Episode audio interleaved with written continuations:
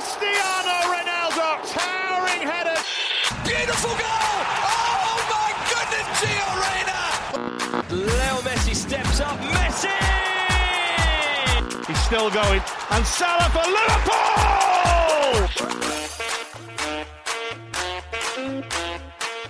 سلام، شما دارید به اپیزود نوزده هم از فصل پنجم رادیو آفساید گوش میدید. رادیو آفساید یه پادکست خودمونیه با تمرکز بر فوتبال اروپا که توش تلاش میکنیم از زوایای مختلف به مسائل فنی، حاشیه‌ای، پشت صحنه و مدیریتی این بازی زیبا بپردازیم. تو این اپیزود علی با همون همراه شده تا ابتدا در مورد قرعه کشی عجیب و غریب یوفا صحبت کنیم و بعدم مفصل به بحث در مورد شرایط رئال، بارسا و اتلتیکو در لالیگا اروپا بپردازیم. بعد میریم سراغ فرمول یک و فینال پرهاشیه‌اش و نبرد دو بارسلونایی برای قهرمانی فصل. در ادامه راجع به بازی بوندسلیگا صحبت می‌کنیم و کمی هم به داستان کرونا و واکسن با محوریت کیمیش می‌پردازیم.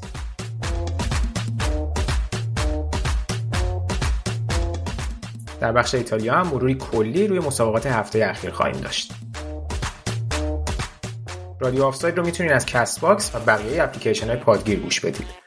یادتون نره که ما رو در شبکه‌های اجتماعی دنبال کنین و از همه مهمتر فراموش نکنید که ما رو به دوستانتون هم معرفی کنید. ممنون که به ما گوش میدین. دمتون گرم. بریم و برنامه شروع کنیم.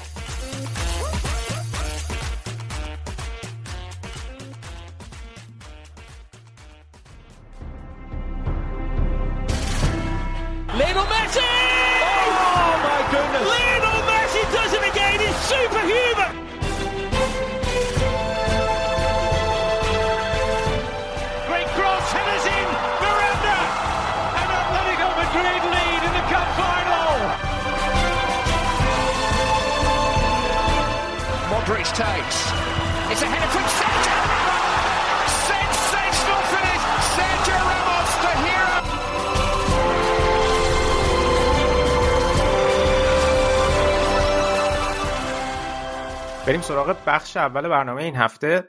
الان یکی اینجا با منه که احتمالا خیلیاتون از شنیدن صداش خیلی خوشحال میشین. بعد از چند وقت توی برنامه هست و درخواستم زیاد بوده که لالیگاتون کمه.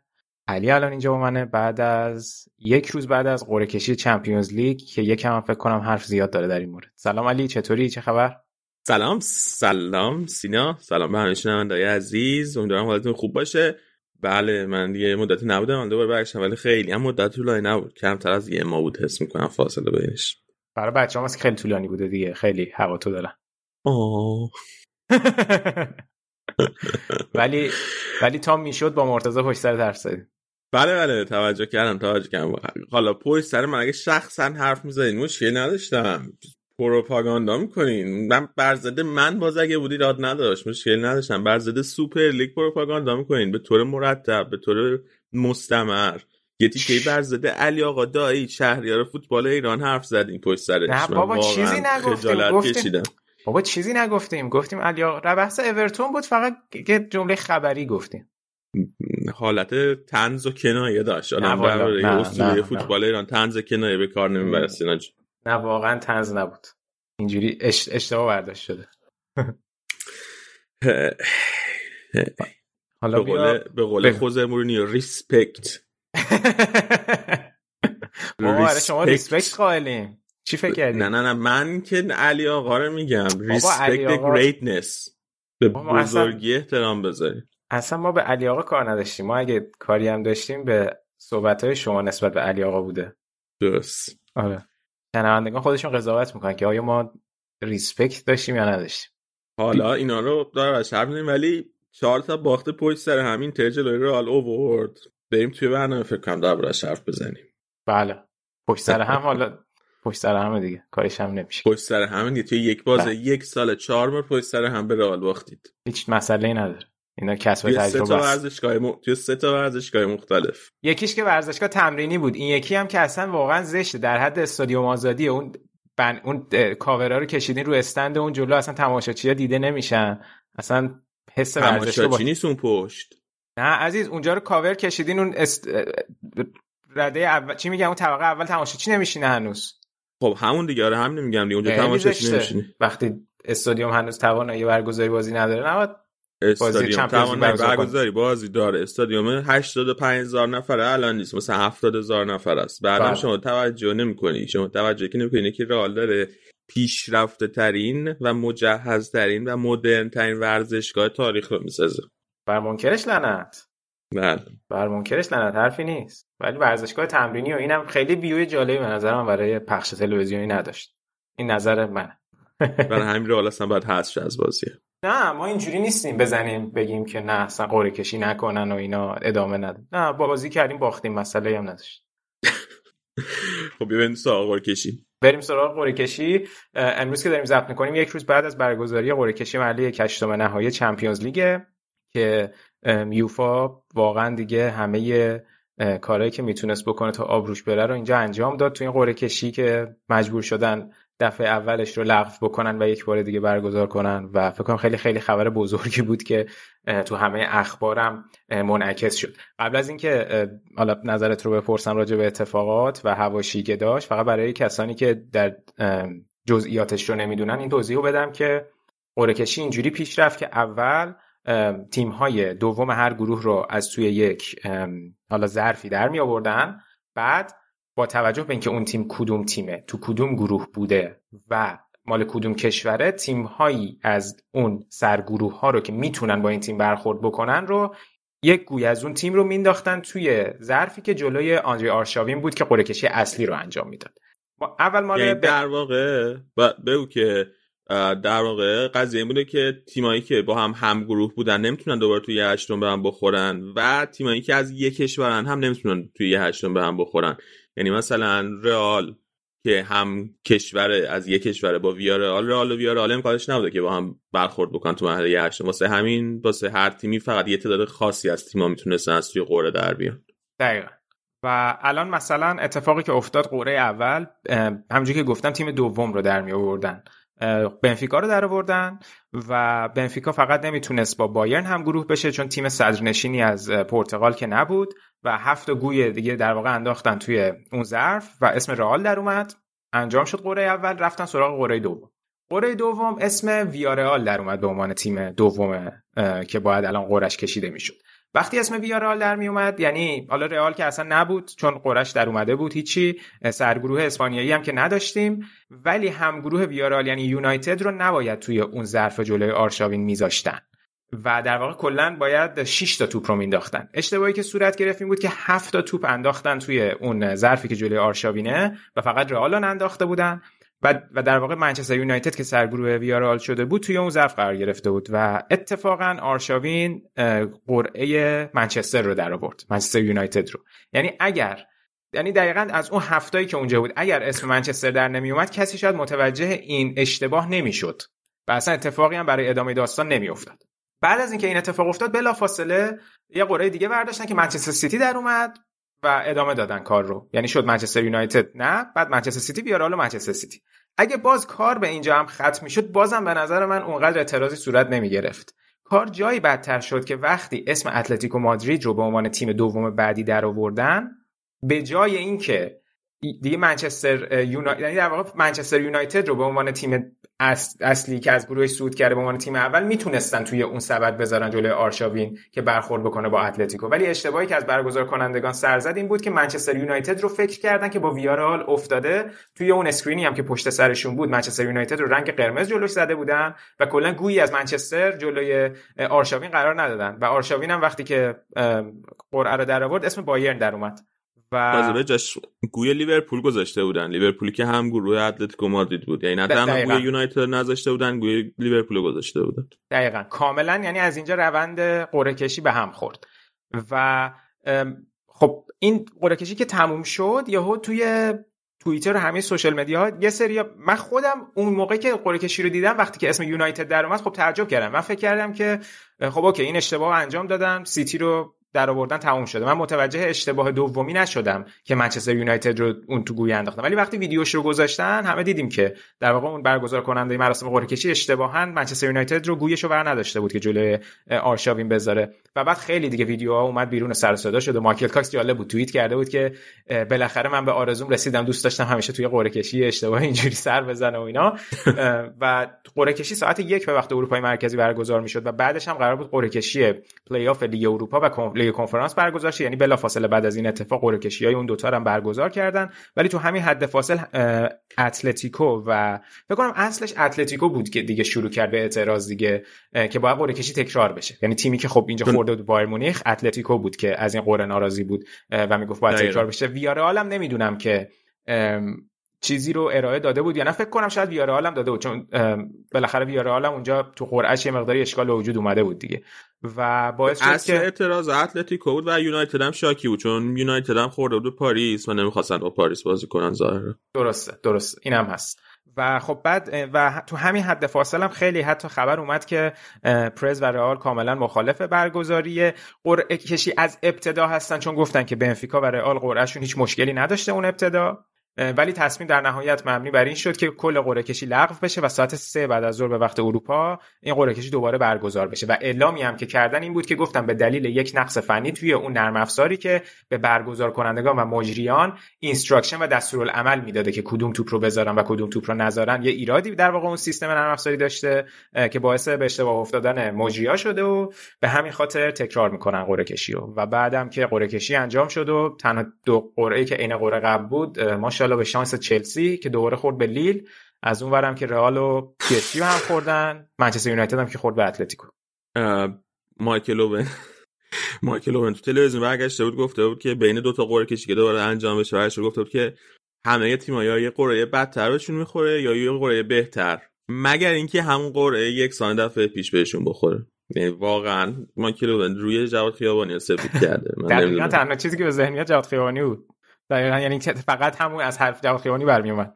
آره ببین حالا من فکر کنم که آه من صادقا میگم من شاکی نشدم از اینکه دوباره قرعه کشی کلا برگزار کردن، به نظرم تصمیم غیر منطقی نبود، ولی اونی که رئال پرز می‌خواستن هم غیر منطقی نبود. یعنی اگر از لحظه بعد قرعه رئال بنفیکا قرعه می‌کشیدن دوباره به نظر من اونم منطقی بود و خب ما ترجیح می‌دادیم که با بنفیکا بازی کنیم تو پاریس. طبیعیه آره آره من فکر کنم بالاخره هر هر تیمی اگه که جای رئال بود شاکی میشد یکم دیگه.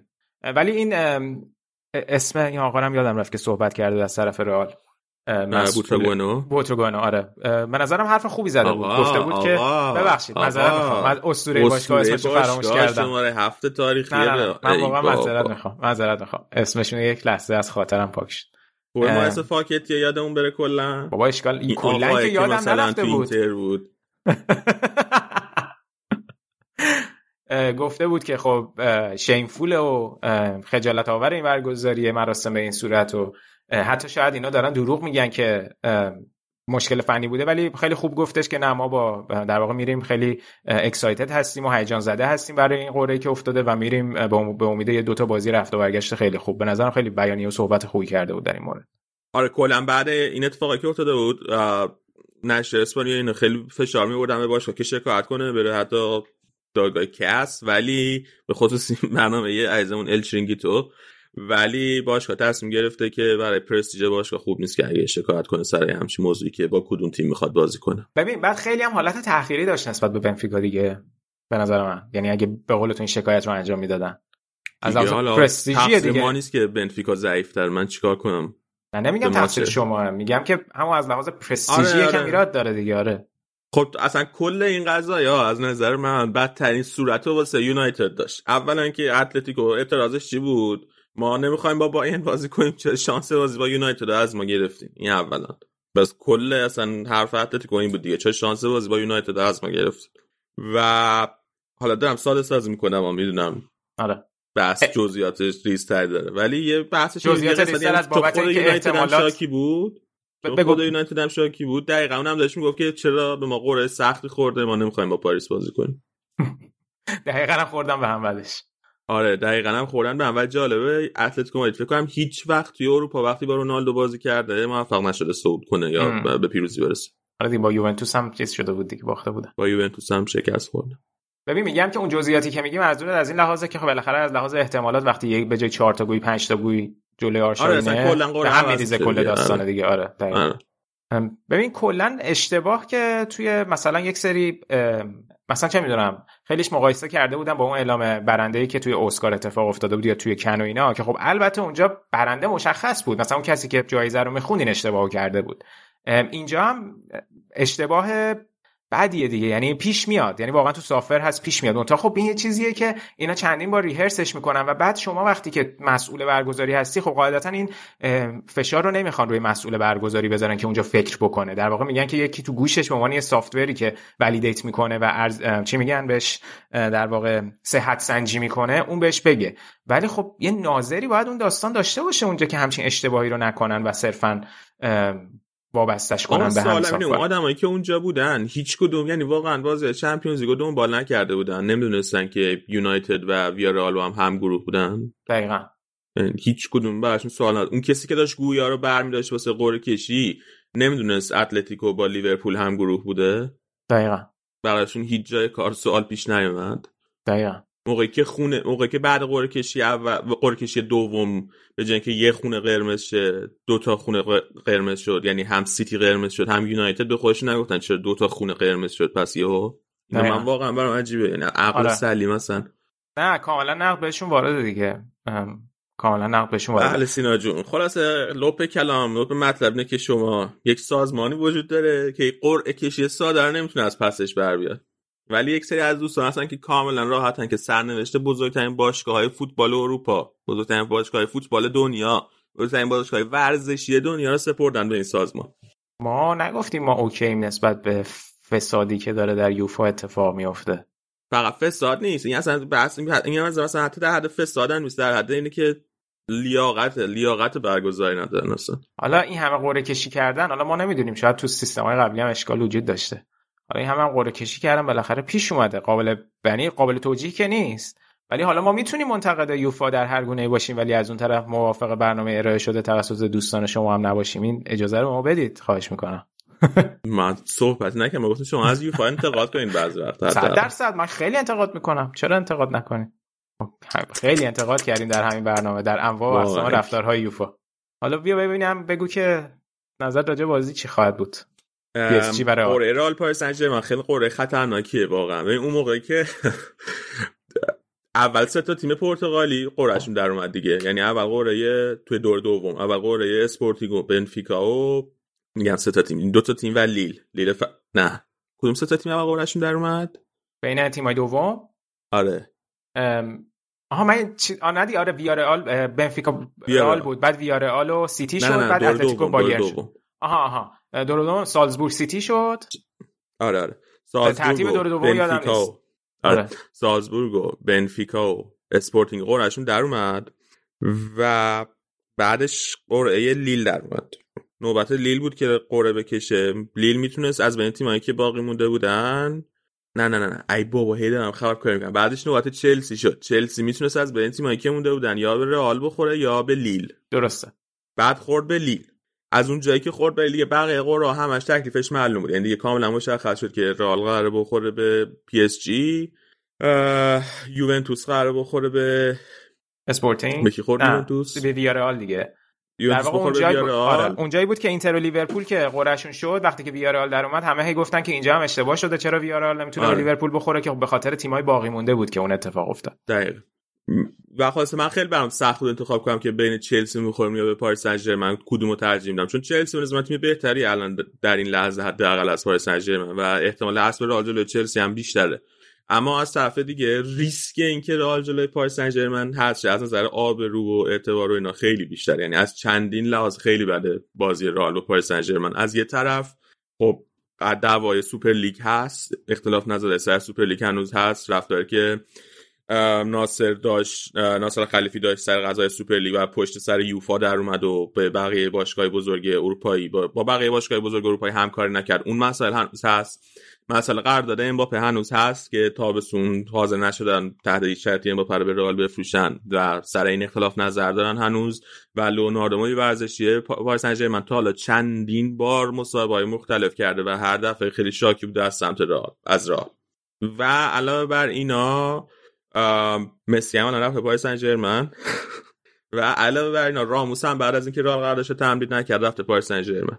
دقیقاً خلاصه برد و باخته توی این بازی الان خیلی به نظر من حیثیتیه و واقعا اگه ببره رئال خیلی خوبه اگه ببازه هم خیلی بده. واسه من واقعا دوست داشتم توی همچین شرایطی قرار بگیری.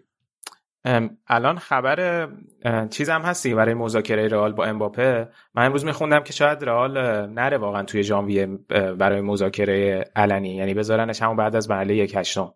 آره قرار بود که جان... چون از ژانویه امباپه بازیکنه که میتونه با هر باشگاهی که میخواد مذاکره کنه، قرار بود قبل از اینکه قرعه کشی انجام بشه که همون هفته اول ژانویه رئال مذاکراتش رو با امباپه بکنه و عملا کار تموم کنه. ولی الان رئال تصمیم گرفته که بعد بازی با پاریس سن ژرمن، یعنی بعد بازی رفت و برگشت، مذاکره کنه که و حرف و حدیثی پیش نیاد و مثل که خود امباپه هم ترجیح میده که این اتفاق بیفته.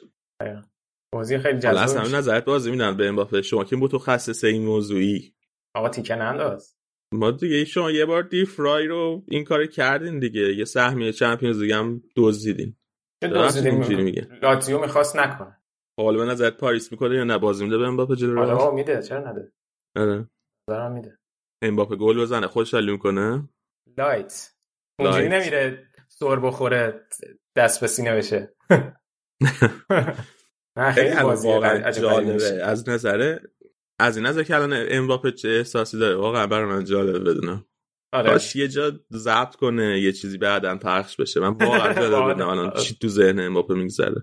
ببین قبل از اینکه اون راند اولم که قرعه کشی برگزار شد و سیتی و پی اس سیتی ببخشید پی اس جی و یونایتد به هم خوردن و هی تو همون ده دقیقه رو همه هی بحث اینو مطرح کردن که ایول مسی و رونالدو به هم خوردن و و تو همون ده دقیقه کلی چیز من دیدم روی توییتر که ملت نوشته بودن یوفا تا دید که خیلی فرمول یک هایپ شده و انقدر رفته تو اخبار سری می‌خواسته دوباره این دوتا رو مقابل هم قرار بده و گوی گوی گرم و سرد کردن و اینا که این در بیاد. بعد کلا کاسه کوزه به هم ریخت. اتفاق دیگه ای افتاد، این دفعه گفتن نه این دفعه دیگه چفرین می‌خواسته رو در رو بکنه پرز و ناصر خلیفی رو. خلاصه داستان و حدیث دیگه.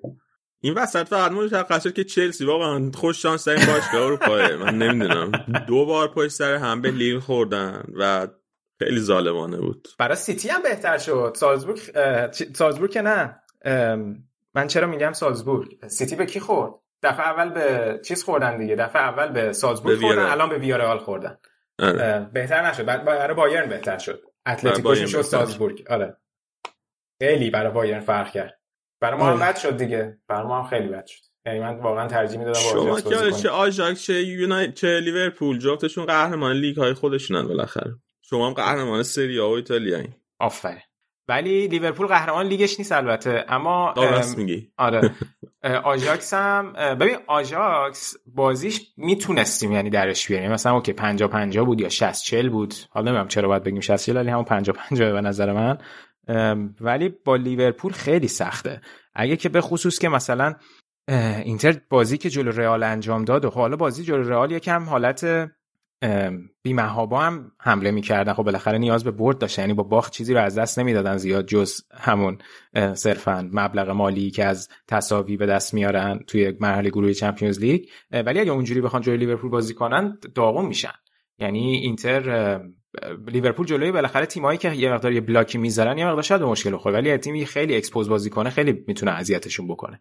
من نمیدونم که حالا اینزاگی به خصوص که الان خیلی داره رو به بازی مالکانه بیشتر میره، حالا یکم بازی جذابتری رو داره ارائه میده، نمیدونم با چه روندی میخواد جلوی لیورپول بازی کنه، ولی خیلی بازی سختی شده. بلاک بذاره من تو بازی ندیدم هنوز این بلاک رو اینجوری بذاره، یعنی پیش نیومد. یعنی میتونه با یه پنج سه دو ببنده دیگه تو حالت دفاعی، ولی من خاطرم نیست الان که ما بازی این کارو کرده باشیم. یعنی شاید بازی سه هیچی که با روم بود بازی رو شل کرد، ولی آخه روم هم جونی نداشت با اون بازیکنایی که تو اون بازی داشت فشاری بیاره که ما بگیم که الان اینتر یه لو بلاک سنگین گذاشت.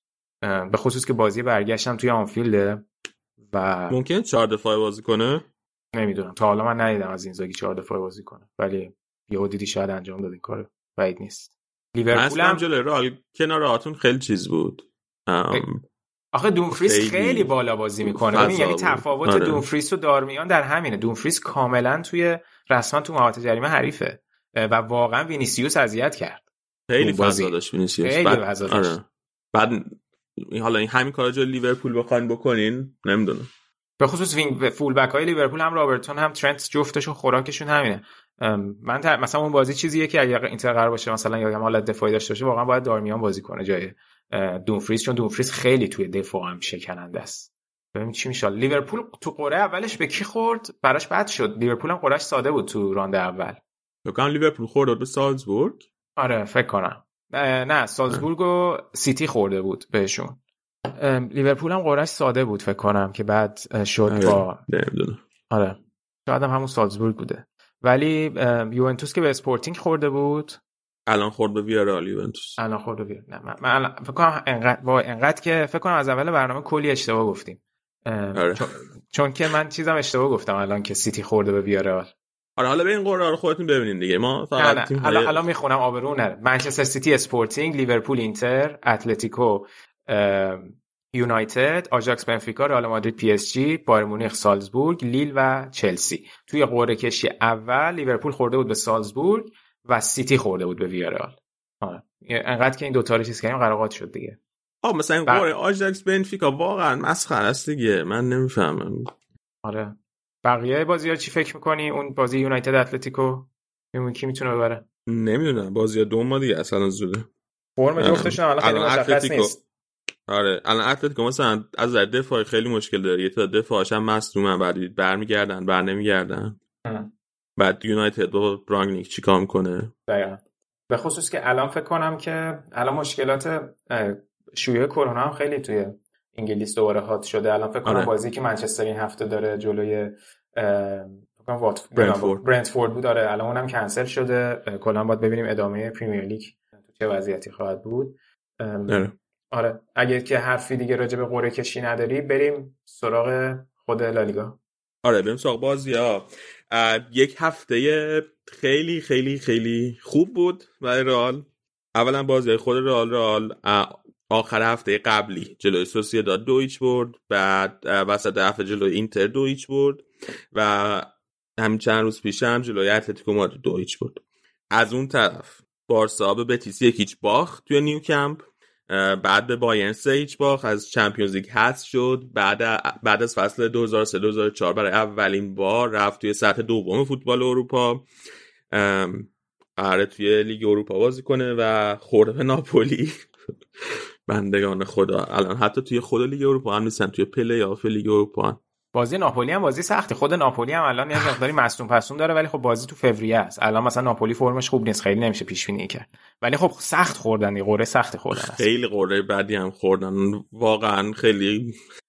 آخه یه چیز دیگه هم که از باز دقیقاً وسط افغانه، وسط به این جام ملت‌های آفریقا و ناپولی چی فکر کنم بعدش ها نیست. نه تو همون باز است فکر کنم. این بازی چیزا نمیدونم، این بازی پلی آف شاید قبلش هم بشه حتی. ولی حالا بارسا خیلی بازی سختی داره. بارسا جلوی ناپولی بازیش هم رفت و برگشته، کاملا ممکنه حذف بشه. دقیقاً. و آخر هفته هم که دوباره جلوی اوساسونا دو دو مساوی کردن.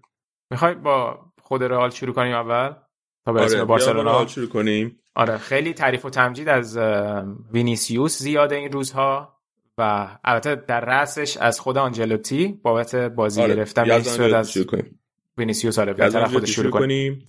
آنجلوتی اول فصل یه مقدار انتقادایی که بهش میشد به نسبت زیاد بود، به دوتا چیز خیلی انتقاد میشد. یکی وضعیت خط دفاعی رئال، خیلی راحت گل میخورد و تعداد گلای خوردش زیاد بود. حالا هر چند تا گلایی هم که میزدن به نسبت زیاد بودن، مشکلی نداشتن توی در آوردن یه سری از بازی‌ها. و مشکل دومی که خیلی بود بحث پرس رئال بود که رئال اصلا خوب پرس نمی‌کرد، ولی سعی می‌کرد تیم باشه که پرس می‌کنه، سعی می‌کرد تیم‌های حریف از بالا پرس کنه. و اینکه هی فرمیشن‌های مختلف رو هم امتحان می‌کرد.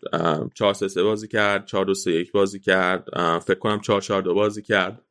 تا اینکه از یه جایی به بعد تصمیم گرفت فقط چهار سه سه بازی کنه و پرس را هم بذاره کنار. خودش اخیراً توی مصاحبه‌های بعد بازیش گفته بود که ما تیمی هستیم که نمیتونیم خیلی خوب پرس کنیم، هافبک هامون از نظر پروفایل سنی و از نظر شرایط بازی جوری نیستن که بتونن کل بازی رو به طور مداوم پرس کنن تیم حریفو و فاصله بین خط دفاع و خط حملهشون رو هم بپوشونن. برای همین تصمیم گرفتیم که توی مید بلاک و لو بلاک بازی کنیم، یعنی تیمو بیاریم عقب، خیلی توی زمین حریف پرس نکنیم، تیمو حالا خط دفاعی زم... تیم رو بذاریم روی تقریبا خط مرکزی، یعنی که بذاریم روی خط یه سوم دفاعی خودمون و از ضد حمله ها بیشتر استفاده کنیم و به هافبک اون اجازه بدیم که توپو توی زمین خودمون در اختیار داشته باشه و بازی رو کنترل کنه. خب این خیلی خوب جواب داده. تمام آمار دفاعی خیلی بهتر شده. الان سه تا بازی پشت سر هم که اصلا گل نخورده. هم آمار دفاعی رئال خیلی بهتر شده، هم استیبل شده رئال، به پایداری رسیده، گلایی که میزنه گلای بهتریه. اون وقتی میگم بهتره من نظرم چیه، اون اول فصل بنزما و وینیسیوس خیلی داشتن تعداد گلایی که میزدن بهتر از شانسای گلزنیشون بود، یعنی مثلا قرار بود وینیسیوس توی یه بازی قرار بود پنج تا گل بزنه ولی مثلا هشت تا گل زده بود، سه تا گل بیشتر از گلایی که بعد زده بود، ولی الان دیگه اون مش اون الان دیگه اون ویژگی نداره و تعداد گلاش تقریبا مساوی شده با تعداد ایکس جی که توی بازی‌ها می‌سازه و خب این خبر خوبیه از این نظر که نشون میده که میتونه اینو ادامه بده. بنابراین آنجاتی این دو تا مشکل رو رفع کرد. یه مشکلی یکی آنجاتی داره هنوز و من خودم فکر میکنم که بعد یه کاری براش بکنه، بحث چرخش چرخشی بازی دادنه. اگه یادتون باشه یا کسایی که مثلا دوره اول آنجاتی توی رئال یادشونه، فصل دو هزار و چهارده دو هزار و پانزده هم رئال خیلی خیلی تیم خوبی بود.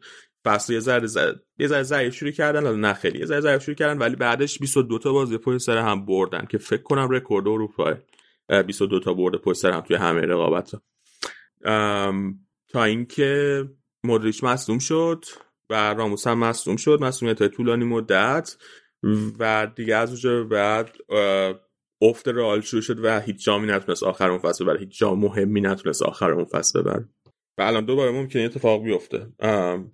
اگر مودریچ که سن بالایی هم داره سی و شش سال سی و پنج سال سن داره، اگر مودریچ مصدوم بشه، اگر فرض کن یه بازیکنی مثل بنزما مصدومیت طولانی مدت داشته باشه، الان توی بازی جلوی سوسییداد ما یه سکته ناقص زدی موقعی که بنزما رو مجبور شد تعویض کنه ولی بعد مشخص شد که صرفاً یه مشکل همسترینگ جزئی داشته.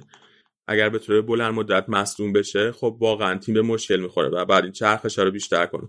اما خودمان جاتی گفته که مشکل نیست، بازیکن‌ها خسته نیستن و ما داریم کنترلشون می‌کنیم، هر وقت خسته باشن بهشون بازی نمیدیم و جانشیناشون میتونن بازی کنن و من من یه ذره نگرانم چون خب رئال جانشینای خوبی هم داره، حالا حداقل واسه واسه مودریچ و کروس جانشینای خوبی هم داره توی ترکیبش، هم کاماوینگا هست هم والورده، اصلا میتونن بازی کنن. من دوست داشتم بیشتر به اینا بازی بده که ریسک مصونیت بازیکن‌های اصلی کمتر بشه. خودت بودی فکر کنم نوشته بودی سر مودریچ که واقعا نیاز داره که کمتر بازی بکنه توی یه سری از بازی‌ها. آره فکر کنم بعد بازی اینتر داره، بعد بازی اینتر خب ما نیمه اول گل اولو زدیم، درست میگم؟ دقیقاً. نیمه دوم در همون اول نیمه دوم بارلا اخراج شد و بعدش هم نسبتاً سریع بعد از اخراج بارلا یه گل دیگه زدیم، رئال دو هیچ جلو افتاد. درسته؟ یا اینکه شاید اول گل دومو زد بعد بارلا. نه نه نه بعدش که بارلا آره. کارت گرفت اخراج شد. یعنی آره دیگه من به از اون نقطه اومتو گل زد دیگه. آره آره. و از اون نقطه به بعد من به نظرم هیچ نیازی نبود مودریچ توی ترکیب باشه توی زمین، چون که ما حتی حتی حتی اگر اینتر معجزه میکرد دو تا گل هم ده نفر به رئال میزد و بازی مساوی میشد بازم رئال صد نشیم میرفت بالا. دقیقا. هیچ نیازی نبود که مودریچ دیگه توی بازی باشه، اما مودریچو نکشید بیرون و من میگم حالا حتی اگه خسته نباشه آقا مثلا فرض کن که این بازیکن مثلا سی و پنج سالشه ولی مثلا forever بیست و یکه واسه همیشه قراره بیست و یک ساله باشه این آدم. آقا اصلا ممکنه یه بازیکن اینتر مثلا اون ویداله ببخشید وحشی که توی زمینه ممکنه بیاد پای مودریچو قلم کنه، چه کاری این ریسک روش برمی‌داری؟ ریسک بزرگه واقعا. چون ویدال اومده تو زمین و واقعا خیلی درگیر بود با مودریچ. آره نه واقعا دلیل نداشت انقدر بازیکن مودریچ بحثی نیست، ولی خیلی دیدم که از این کامیتمنتش و این تعهدی که به تیم داره این برام رو تعریف کرده بودن. آره این یه خبرنگاری داره مارکا به اسم دیاز که این خیلی معروفه به اینکه به مدیریت باشگاه مرتبطه. این هم یه خبرکار کرده بود که مدیریت باشگاه، سران باشگاه خیلی خیلی خیلی راضیه از مدیرش، با اینکه سنش بالاست ولی خیلی راضیه ازش و به خصوص به اون جوری که تعهد به باشگاه رو برای خودش تعریف کرده که حالا اونایی که متوجه میشن دارن تیکه میندازه به راموس و جالب بود و قرارم از تمدید کنن دیگه باش، قراره یه فصل دیگه تمدید کنن تا آخر دو هزار و بیست و سه. دو فصل پیش بود ما می‌خواستیم بخریمش. نه شما فکر کنم فصل پیش بود، چهار فصل پیش بود. نه سال دوم اسپالتی بود. ببین سالی بود که قرار بود م... که مودش توپ طلا برد. اون سال شما می‌خواستین بخرینش که پرزا سوال شده بود گفته بود. نه نه نه نه همون تابستون قبلش. آها اوکی دو هزار و هجده بس. آره بعد همونجا پرزا سوال شده بود که اینا می‌خوان شماره ده رئال رایگان بخره. ندادینش دیگه. بعد جالب سال بعدش هم میلانیا می‌خواستنش. یعنی دو تا تیم شهر میلان واقعا.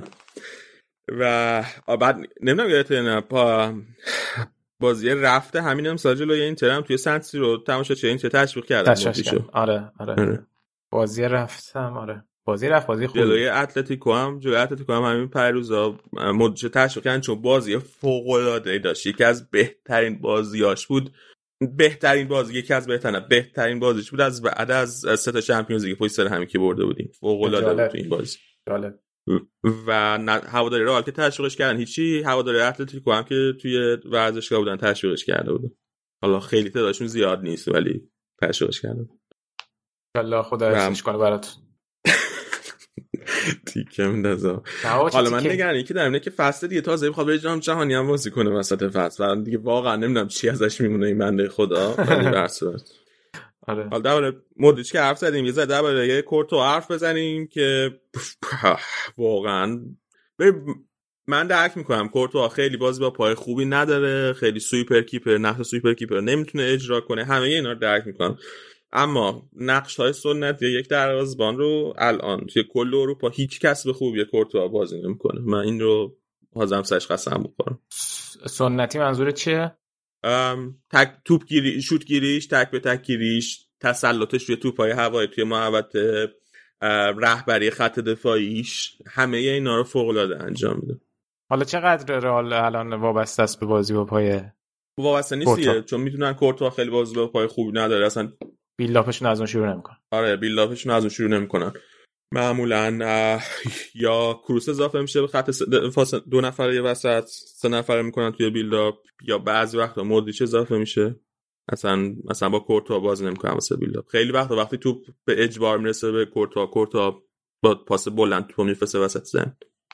دروازه‌بان دومتون کیه؟ دروازه‌بان دومم یه دروازه‌بان جوونه خیلی خوبه لونین. اونم خیلی خیلی خوبه ولی من فکر کنم باید بفروشنش بره چون که خیلی استعداد داره و پیش فصل امسال اگه دیده باشن بازیشو بچا دو تا بازی فکر کنم بازی کرد خیلی عالی بود، اما پروفایل سنی کورتوا یه جوریه که به این بازی نمیرسه. الان کورتوا فکر کنم زیر سی سال نزدیک سی و حداقل چهار پنج سال دیگه میتونه فیکس رئال بازی کنه دقیقاً و لونین میتونه فیکس تیمای دیگه بازی کنه، بعد به جای دیگه که بهش بازی برسه. میخوای یکم راجع به خط دفاع صحبت کنیم؟ فکر کنم جاییه که یه مقدار جالب باشه، یعنی اونقدر از لحاظ مهره قابل مقایسه با بقیه جاهای زمین نیست. آره میلیتائو آلابا خب وقتی راموس جدا شد، واران هم جدا شد و آلابا اومد، هیچکس فکر نمی‌کرد خط دفاع رئال اینقدر خوب جا بده، به خصوص که این دو تا خیلی خوب با هم جفت و جور شدن، خیلی با هم هماهنگن، هم داخل زمین هم بیرون زمین. همسر آلابا هم با دوست دختر حال حاضر میلیتائو، من تاکید بزنم روی حال حاضر چون میلیتائو عادت داره زود به زود عوض کنه. همسر آلابا هم با دوست دختر حال حاضر میلیتائو خیلی رفیقن. آ تریپ چیز شده دیگه، میگن بونوچی و کیلینی دیگه زندگیاشون عین همه همش با هم پر شدن، اینا هم پر شدن دیگه. آره کاملا دوست جونی. من, من امیدوارم که در حد همون کلیپ های اینستاگرام باقی مونده باشه. بیشتر نشده باشه، عمیق‌تر نشده باشه دوستش. ببین خیلی حرف سر رودیگر مطرحه که رئال به شدت دنبال این رودیگر رو به عنوان بازیکن آزاد بیاره سال دیگه. حرف زده رو دیگه زیاده، مثل اینکه نمیخواد با چلسی تمدید کنه، ممکنه بره بایرن یا ممکنه بیاد رئال، ولی انگار بایرن حاضر نیست قراردادی که میخواد رو بهش پیشنهاد بده، اون حقوقی که میخواد بهش پیشنهاد بده رو دیگه، مثل اینکه دوازده میلیون حقوق میخواد، دوازده میلیون قبل از مالیات، یعنی فصل شش میلیون حقوق میخواد که شش میلیون مالیات بشه. من دوازده آ اوکی من فکرم میگه دوازده میلیون مثل آلابا میخواد. نه نه نه نه شش میلیون میخواد.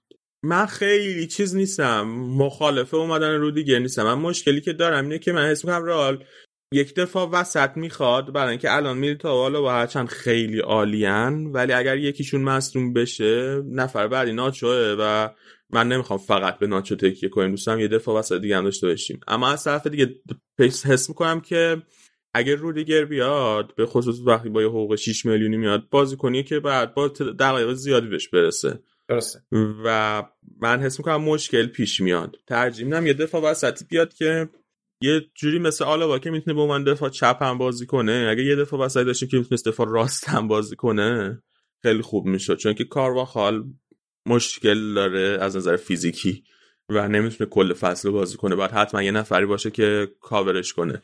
خب الان این نقشو لوکاس واسکز داره بازی میکنه براش، اما خب لوکاس واسکز پست هستش، دفاع راست نیست، با اینکه خوب بوده برای رئال، به خصوص پارسال خیلی خوب بود برای رئال تو پست دفاع راست، ولی پست اصلیش اون نیست. من دوست داشتم یه همچین بازیکنی به رئال اضافه شه، و آسپلیکوئتا هست، آسپلیکوئتا هم ممکنه که این فصل از چلسی جدا شه، ولی خب کیفیت آسپلیکوئتا اونم خیلی بالا نیست با واسه برای رئال. به عنوان دفاع وسط هم یعنی استفاده کنین ازش؟ آره هم میتونه دفاع وسط بازی کنه، البته خصوص توی دفاع سه نفره که جزء دف... سه تا دفاع مرکزی خیلی بازی میکنه، هم به عنوان دفاع راست بازی کنه بعضی وقت. حرف کونده دیگه مطرح نیست؟ نه. تابستون پیش بود. الان فعلا مطرح نیست. آخه قیمت زیادی براش میخوان. پارسال حاضر نشدن پنج میلیون به چلسی بفروشن دیگه. درسته. به رئال که حتما میخوان گران‌تر هم بفروشه. درست. من اگه کونده میومد خیلی راضی بودم، چون به نظرم زوج کونده میلیتا خیلی زوج خوبی میشه. جالبه. ببینیم چی میشه. الان اختلاف تو صد زیاد کردیم. خواستم حرف بزنم. بر... بگو بگو بگو بعد صحبت می‌کنم. مندی هم خیلی عالی بوده این فصل از وقتی برگشته، هم توی دفاع خیلی خوب بوده، هم حالا قبلا هم گفتیم یه هماهنگی خیلی خوبی با آلابا داره، خیلی خوب بعضی وقتا جاشون با هم وزن می‌کنن، و اینکه توی این چند هفته اخیر توی حمله هم خیلی عالی بوده، واقعا به هماهنگی خوبی با وینیسیوس هم رسیده، جاهاشون خیلی خوب با هم وزن می‌کنن. یه تاکتیکی که حالا من می‌خواستم واقعا من می‌خواستم خودم دربارش حرف بزنم، ولی این هفته مایکل کاکس هم دربارش نوشته بود، ولی یه کاری که خیلی رئال زیاد می‌کنه این فصل اینه که فول بک‌های رئال با وینگرهای رئال هی جاشون عوض می‌کنن. خیلی وقتا توی بازی فول بک‌ها رو می‌بینی که توی اومدن خودشونو توی نیم فضاها قرار دادن، توی نیم فضای چپ و راست، یعنی هم کارواخال این کارو زیاد می‌کنه هم مندی، و آماده میشن برای اینکه توپ بگیرن از وینگ از وینگرشون، حالا بیا از وینیسیوس سمت چپ یا از آسنسیو رودریگو سمت راست، و بعد اتفاقی که میفته خیلی وقتا، حالا بعضی وقتا که بهشون پاس پاس داده میشه، بعضی وقتا که پاس داده نمیشه، سریع جاشون عوض میکنن، دوباره میان لب خط و دفاع وسطی که باهاشون رو میکشونن با خودشون سمت لب خط، و یه فضایی ایجاد میکنن برای وینگر که توش حرکت کنه، و این کارو خیلی زیاد داره میکنه رئال این فصل. نقش موفقی هم هست که داره انجام میده، هم هم مندی خیلی خوب این کار داره انجام میده، هم کارواخال.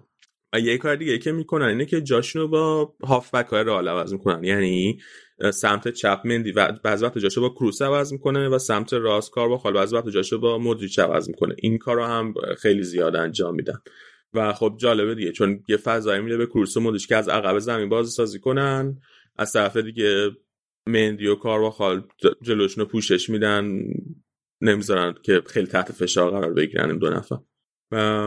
همین خیلی موثر بودن. خواستم بگم یکی از نقش‌های تهاجمی که یکی از ن... یکی از نقش‌های تهاجم و یکی از نقش‌های بیلداپی که داره استفاده از فول بک هاشه.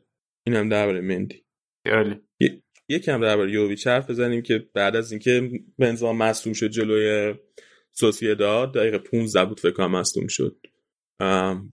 یوویچ اومد توی زمین، خیلی ضربه مهلکی بود به تیم، چون کسی فکر نمی‌کرد یوویچ بتونه خوب بازی کنه، ولی واقعا عالی بود. تو همون بازی یه گل زد، یه پاس گل خیلی خوب داد.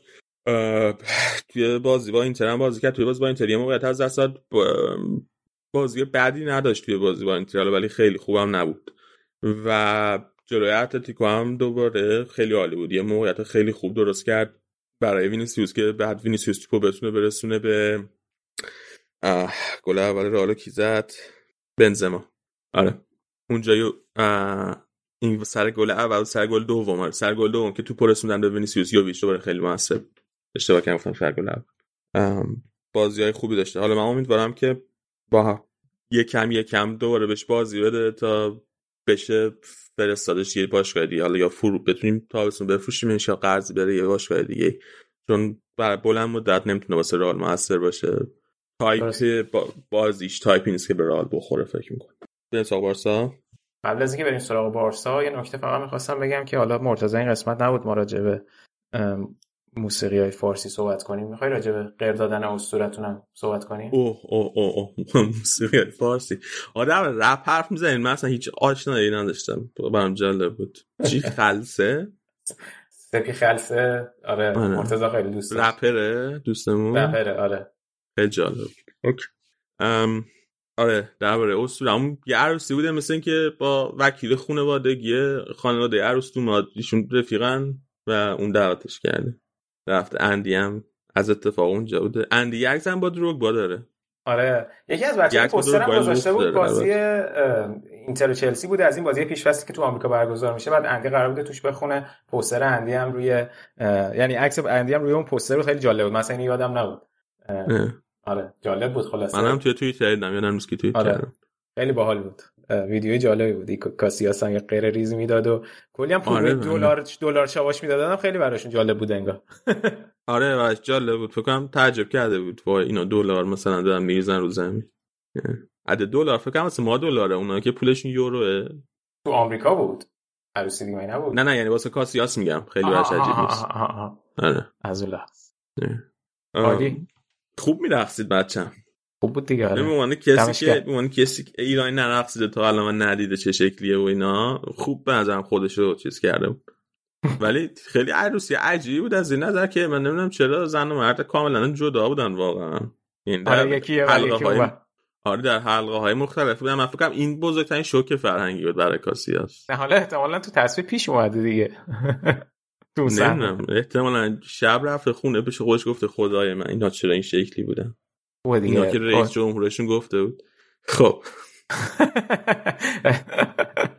که آه آه فهمیدم الان چی می‌خواستی بگی.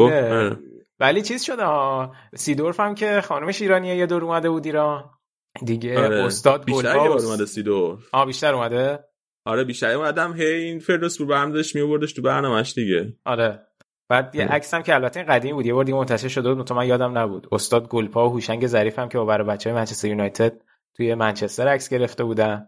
آره اینو یه پادکست بچه‌ها دارن، پادکست موسیقیه. آره اسمش یادم رفت. گوشه گوشه منم فکر کنم اسم پادکست گوشه, گوشه است. آره منم خیلی من آدم موسیقیایی نیستم خیلی، ولی تعریفش شنیدم از آدمای مختلف. آره.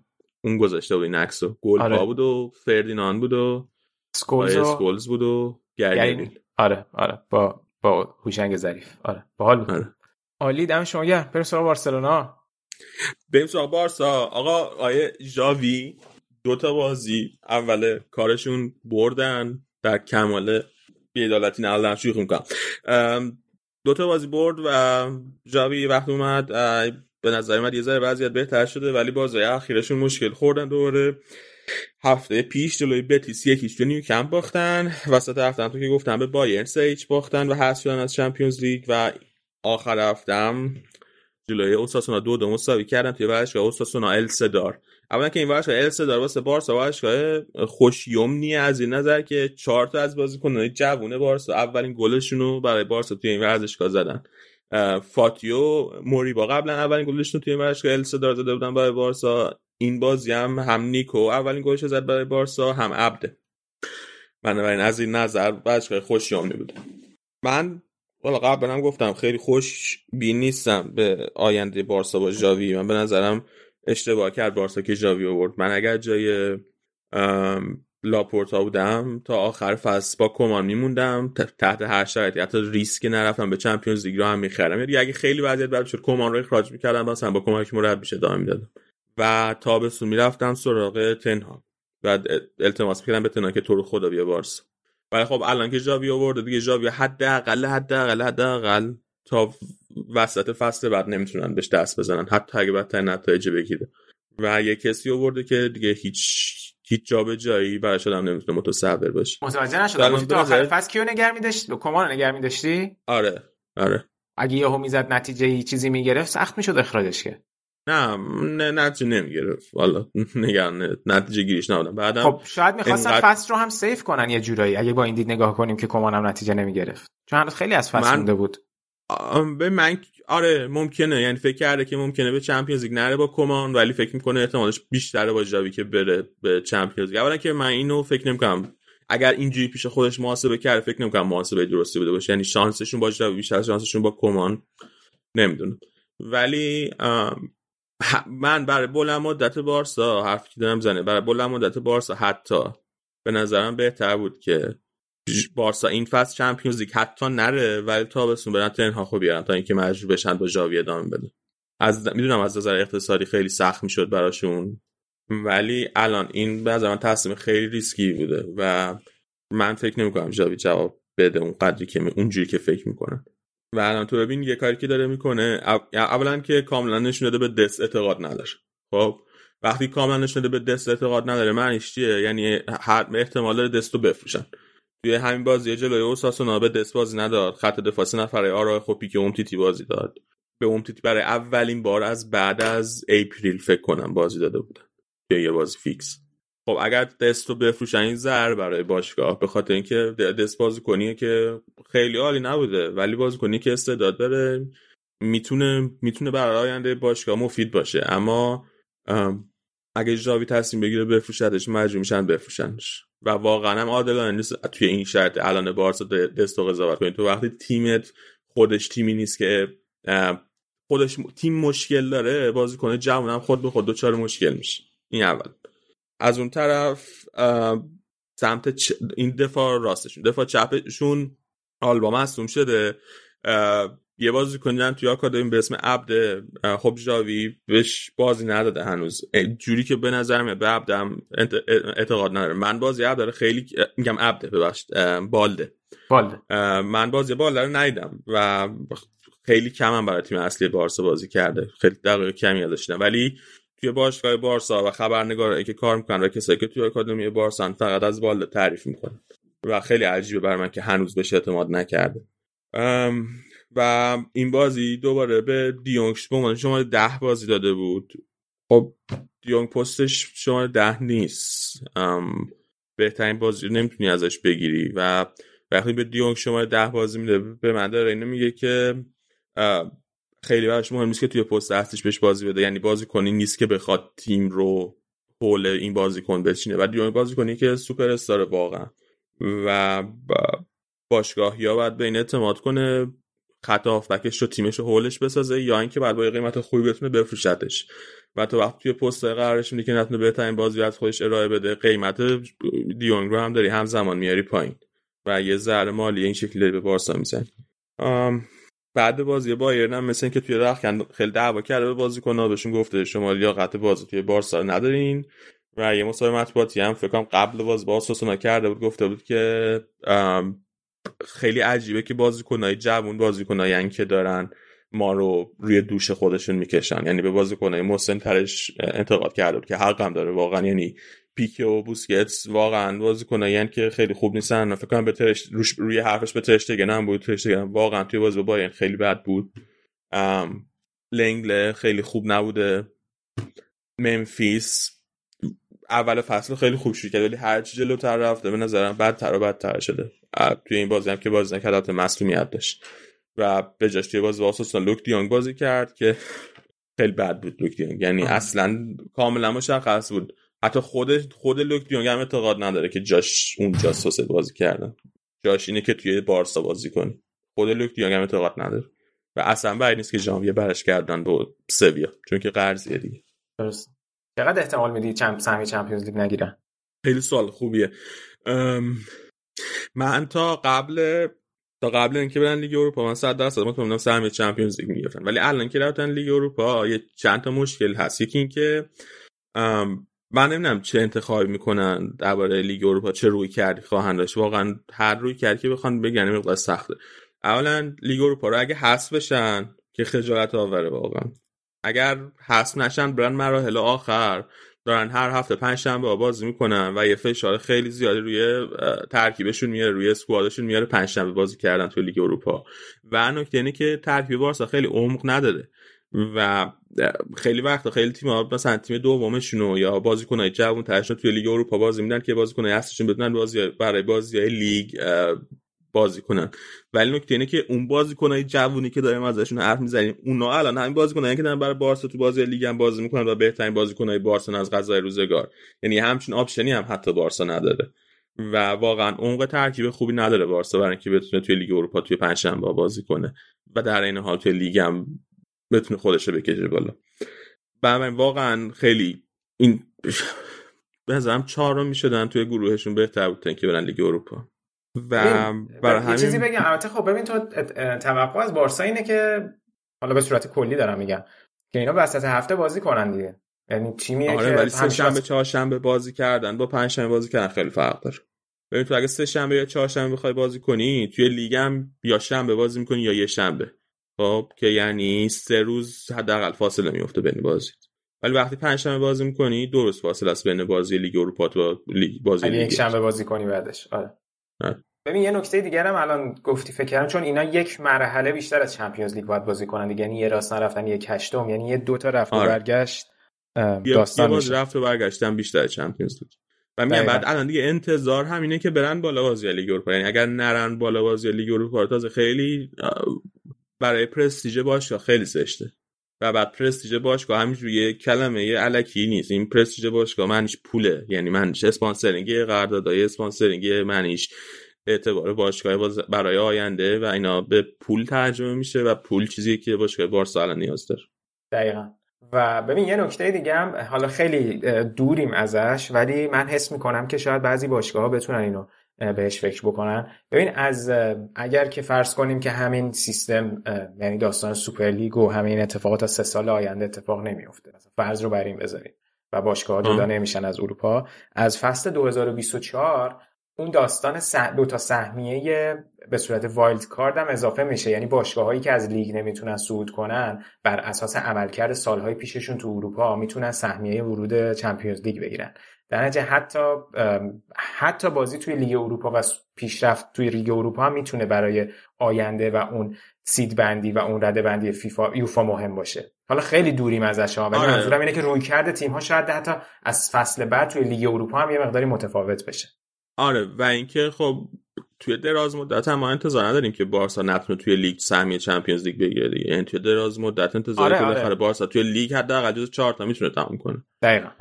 ولی من الان یه مقدار شک دارم دیگه واسه این فصل، یعنی مثلا قبلا صد درصد بودم الانم مثلا هشتاد هشتاد و پنج درصد دادم ولی شانسشون ازم یکم کم تر شد. آره آره موافقم موافقم. نه منم کماکان اینجوری نیستم که بگم نه نمیتونن سهمی بیارن آره. ولی نه شانسشون یه مقداری کم شده.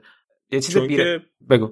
الان ببین رئال و بارس، رئال و اتلتیکو و سویا این سه تا که مشخصه جزو چهار تا تمام میکنن، میمونه سهمیه چهارم. سهمیه چهارم الان بتیس خیلی خیلی خوب بوده تا الان، فصل خیلی خوبی داشته، این هفته هم سوسییداد چهار هیچ بردن. سوسییداد خودش خیلی خوب بوده، حالا البته الان یه سه چهار تا بازی که خوب نبوده ولی فصل خیلی خوبی داشته تا الان. حالا رای وایکانو هم خوب بوده ولی اون احتمالاً سقوط میکنه به ردای پایین تر کم که. و والنسیا هم داره بهتر بهتر میشه. الان والنسیا هم اومده هفت اومده بالا سر بارسا و اگه والنسیا بتونه این فرمش رو ادامه بده، والنسیا خیلی خیلی تیم خطرناکیه، هم سایز باشگاه از نظر طرفداری باشگاهی که اگر بیفته روی فرم میتونه بارسا رو اذیت کنه برای سهمیه چمپیونز لیگ. و الان بارسا یه بازی عقب مونده داره جلوی سویا، اون بازی عقب موندهش و حالا بعد جلوی سویا چیکار میکنه. بعد جالب توی همه این بدبختیای بارسا برداشت لاپورتا براشون یه بازی جلوی بوکا جونیورز گذاشته که فکر کنم امروز حتی قراره جلوی بوکا جونیورز توی عربستان بازی کنن، جام دیگو آرماندو مارادونا. و من میگم که با لامس اولا من اصلا هیچ چیزی رو درک نمیکنم. اولا عربستان چرا؟ قطعا مارادونا روحش خوشحال نیست که شما عربستان دارین بازی میکنین بعد چرا جام دیگو آرماندو مارادونا رو بارسا و جلوی بوکا جونیورز بازی کنن؟ این قرار بود دو تا تیم باشن، بعد بوکا جلوی ناپولی بازی میکنن، حداقل چهار جانبش میکردین که منطقی باشه. الان جام واقعی به نظرم همین لیگ اروپا، پلی آف لیگ اروپا، بارسا جلوی ناپولی، اون مارادونایی تره. دقیقاً. میخوای اگه حرف دیگه راجع به بارسلونا نداریم بریم یکم هم راجع به کوتا، راجع به اتلتیکو صحبت کنیم. ام فقط در ترشتگن بگیم که ترشتگن هم خیلی بد بوده. من نمیدونم با ترشتگن میخوان چیکار کنن. ام از نظر سنی هنوز میتونه چند چندین سالی برای بارسا بازی کنه، ولی خیلی اوف کرده. جلوی بایرن هم خیلی بد بود با این گل دوم که خود افتضاح بود و مشکل ساز بوده برای بارسا، ولی هم فروختنش آسون نیست چون دستمزد خیلی خوبی میگیره و تیمای بزرگ اروپایی هم همشون دروازه‌بان دارن و هم اگر بفروشیش دروازه‌بان خیلی خوبی توی بازار نیست که بتونه بیاد جاشو بگیره برای بارسا. من نمیدونم که چه تصمیم دربارش گرفته میشه. نکته بعدی یه سه شایعه شده که یعنی شایعه که تقریبا قطعیه، فابریسیو رومانو گفته که لاپورتا با رایولا دیدار کرده توی تورین، چون با مدیریت بارسا رفته بود تورین به خاطر جایزه بهترین بازیکن جوان فصل گذشته، سال گذشته، و رایولا با لاپورتا دیدار کرده توی تورین، با هم غذا خوردن و گفت و لاپورتا گفته که ما حتما می‌خوایم سر هالند رقابت کنیم و تا قبل از اینکه بذار ما شرط مالیمون بهتر بشه و برای هالند پیشنهاد بدیم و تا قبل از اینکه پیشنهاد ما برسه هیچ تصمیم نگیرید. و رایولو هم قول داده که هیچ تصمیم تا قبل از اینکه پیشنهاد بارسا برسه نگیرید. و خب من واقعا خیلی بعید میدونم اگر به نتیجه برسه، چون قرارداد بستن با هالند برای پنج سال، یه قرارداد پنج ساله بخوای با هالند ببندی حداقل چهارصد میلیون یورو هزینه میبره. دقیقاً. و خیلی چهارصد میلیون رقم زیادی برای بارسا. بریم یکم کوتاه‌تر برای اتلتیکو حرف بزنیم. قبل از اتلتیکو یادم اومد که اینم بگیم که الان که داریم ضبط می‌کنیم قرار شده که روز چهارشنبه آگوئرو یک کنفرانس خبری توی نوکمپ با لاپورتا داشته باشه که حرف سر اینه که شاید بخواد بازنشستگیش از فوتبال رو به دلیل مشکل قلبی اعلام بکنه. آره. حالا وقت داریم. من آره، آره. کوت ایسه کوتاه هم خواستم بهت بگم، ازت بپرسم، یعنی این خبر رو در یه ما یه ما نیم پیش یه خبرنگار کاتالان کار کرده بود. اون موقع که اون خبر که این خبرنگار فکر کنم اسمش مورنوه اگه اشتباه نکنه، و این خیلی بهش انتقاد شد، گفتن که کاری که کرده، این خبر که کار کرده غیر اخلاقیه، چون بعد به خدای رو فرصت میده که بیاد درباره بازنشستگیش خودش صحبت کنه، تو نباید خبر رو اعلام می‌کردی. بعد من خیلی تعجب کردم. به نظر تو هم غیر اخلاقی بود این کار خبرنگار کاتالان؟ نمیدونم، ببین من فکر میکنم که اینا بالاخره معمولا هر چیزی که لیک میکنه و به دستشون میرسه رو هر کس دیگه بود اعلام میکرد. یعنی اون بخش اخلاقیش رو نمیدونم، ولی حس میکنم که قاعدت مثلا اگه که دست اتلتیک میرسید منتشرش میکرد. نمیکرد؟ من نمیدونم، من اصلا بیشتر از اینکه حالا آیا میکرد یا نمیکرد به نظرم باید بکنه. یعنی من اصلا به نظرم اخلاقی اینه که بکنه. در واقع وقتی فکر میکنه، اگر فکر میکنه که این خبر درسته و سورسی که بهش رسیده این به این سورس اعتماد داره، من به نظرم اخلاقش اینه که خبری که به دستش رسیده رو منتشر بکنه. در واقع من به نظرم وظیفه خبرنگار اینه. من یاد چیز افتادم، حالا بحث اخلاقی غیر اخلاقی نداشت، یاد ساموئل مرستن که اومده بود تو برنامه ما بعد سر مسی گفته بود که من شنیده بودم ولی به خاطر بارسا نگفته بودم. سر, آره سر آره. رفتنش از بارسا. آره آره میگفت که اون به این بعدی هم نگفت، اون مثل اینکه مثلا یه چند ساعت قبلش شنیده بود ولی نتونسته بود تاییدیه بگیره از جایی. آها درسته. بر همین تصمیم گرفته بود منتشر نکنه چون مطمئن نبود. درسته. ولی اونم همین، یعنی اونم اومده بود قصه هواداری بارسا خورد. نمیدونم، من به نظرم اخلاقی اینه که منتشر کنن وقتی فکر میکنن درسته. ولی خیلی هم... یعنی همین همین مارستن که میگه، همین دوباره سر همین قضیه آگه رو توی پادکستش گفت که به نظر اونم کار اشتباهی بوده منتشر کردن خبر.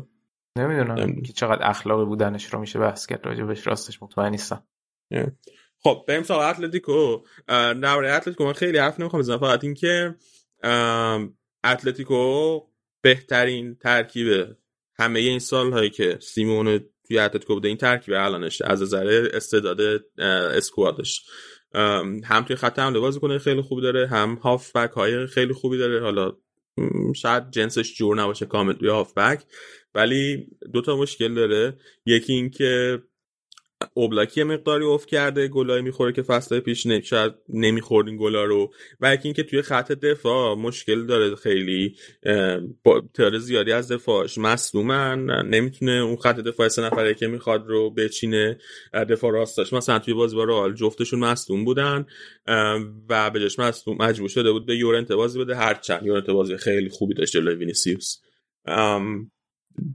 بنابراین اولویت سیمونه الان این باید باشه که هم بتونه اوبلاکو برگردونه روی فرم و هم یه فکری بالا خط دفاعش بکنه. حالا ژانویه ممکنه مجبور شه بره یه دفاعی ب... یه دفاعی بخره، یه دفاع وسط بخره، و اگر نتونه این کارو بکنه، الان سیزده امتیاز اختلاف داره با رئال، سیزده امتیاز از رئال کمتر داره، البته یه بازی هم کمتر از رئال داره، ولی سیزده امتیاز اختلاف داره با ضربه افتادشون هم جوری گرانادا توی خونه گرانادا.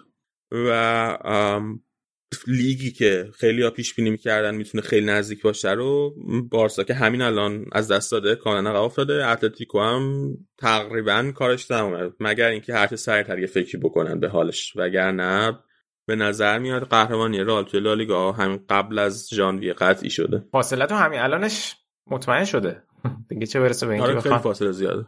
آره الان کمترین فاصله از سویا داره با هشت امتیاز، البته سویا هم یه بازی کمتر داره از رئال، ولی یه بازیش هم توی جلوی بارسا بازی افتادش، و اینکه سویا رفت لیگ اروپا، قرار لیگ اروپا بازی کنه با همه این مشکلاتی که درباره بارسا حرف زدیم، الان سویا هم توی لیگ اروپا داره و بنابراین خیلی بعد سویا هم بتونه کاری بکنه. رئال طبیعتاً نمی‌خوایم به جنگ خودمون بخونیم، ولی رئال نود و نه درصد قهرمانه. آره یعنی اونقدری امیدوار کننده نیست شرایط بقیه تیم‌ها که بتونیم روش حساب کنیم. آخه مثلا پارسال هم وضعیت اتلتیکو تقریبا مشابه بود، اختلافشون هم بیشتر از هشت امتیاز بود، ولی خیلی افت عجیبی کرد اتلتیکو. آره اختلاف اتلتیکو برای حالا پانزده امتیاز هم رسید، حتی بازم با یه امتیاز یه بازی کمتر واسه رئال، ولی خب آخه نکته بود که الان اتلتیکو پارسال یه نیم فصل رویایی داشت، پنج امتیاز توی نیم فصل اول کسب، خیلی بیشتر از چیزی که باید. و اینکه اتلت رئال و بارسا جفتشون مشخص بود که میتونن به خیلی بهتر چیزی که هستن بشن، و برای همین شاید خیلی هم عجیب نبود که رسیدن به اتلتیکو در نهایت، و بازم در نهایت هم اتلتیکو قهرمان شد. یعنی آره آره ولی میگم کار رسید به هفته آخر، یعنی یکم چالشی شد، ولی الان این وضعی که الان ما داریم میبینیم شاید اصلا اون چالش اتفاق نیفته. آره منم فکر می‌کنم، چون من به, به چشم آب نمیخوره که اتلتیکو بتونه اون فرم پارسال رئال تو نیفست دومو تکرار کنه، در حالی که اسکوادش داره. ولی آره من الان خوشحالم از اختلاف امتیاز، که واقعا اگه اونجوری تصمیم بگیره میتونه بقیه فصل رو کنترل کنه با این اختلاف امتیاز، و هر جا لازم شد تیم ضعیف‌تری رو بازی بده، تیم دومش رو بازی بده، واسه بازی کوپا دل ری، برای بازی چمپیونز لیگ. من واقعا انتظار دارم از اون جتی که هم لالیگا هم کوپا دل ری امسال ببره. کوپا دل ری هم آره میتونه ببره، هنوز هیچ راندیش برگزار نشده. نه رئال هنوز توی ایچانده شرکت نکرده، یکم بازی حذفی داستان خاص خودشو داره، یه انتظاره یکم عجیبه، مثلا یه جام خب. میتونی بگی شانس انتظار میره ازش بگیره. آره یه جامی که دیگه باید حتما لالیگا رو اگه نبره واقعا گن زده. ولی خب کوپا دل ری هم الان همین میگم، چون اختلاف امتیازش توی لالیگا به اندازه کافی زیاده، حتی میتونه بازی لالیگا رو فدا کنه واسه مثلا یه قسمت از کوپا دل ری، یعنی حتی این آپشن رو هم داره. من همین میگم انتظار زیادی ازش میره. دو تا خبر ریز درباره لالیگا می‌خواستم. یکی بازی والنسیا الچه این هفته برگزار شد، والنسیا دو یک برد. برای بچه‌های الچه خیلی خیلی شاکی بودن، حقم دارن، به خاطر اینکه دقیقه آخر یک ضربه‌ای زده شد و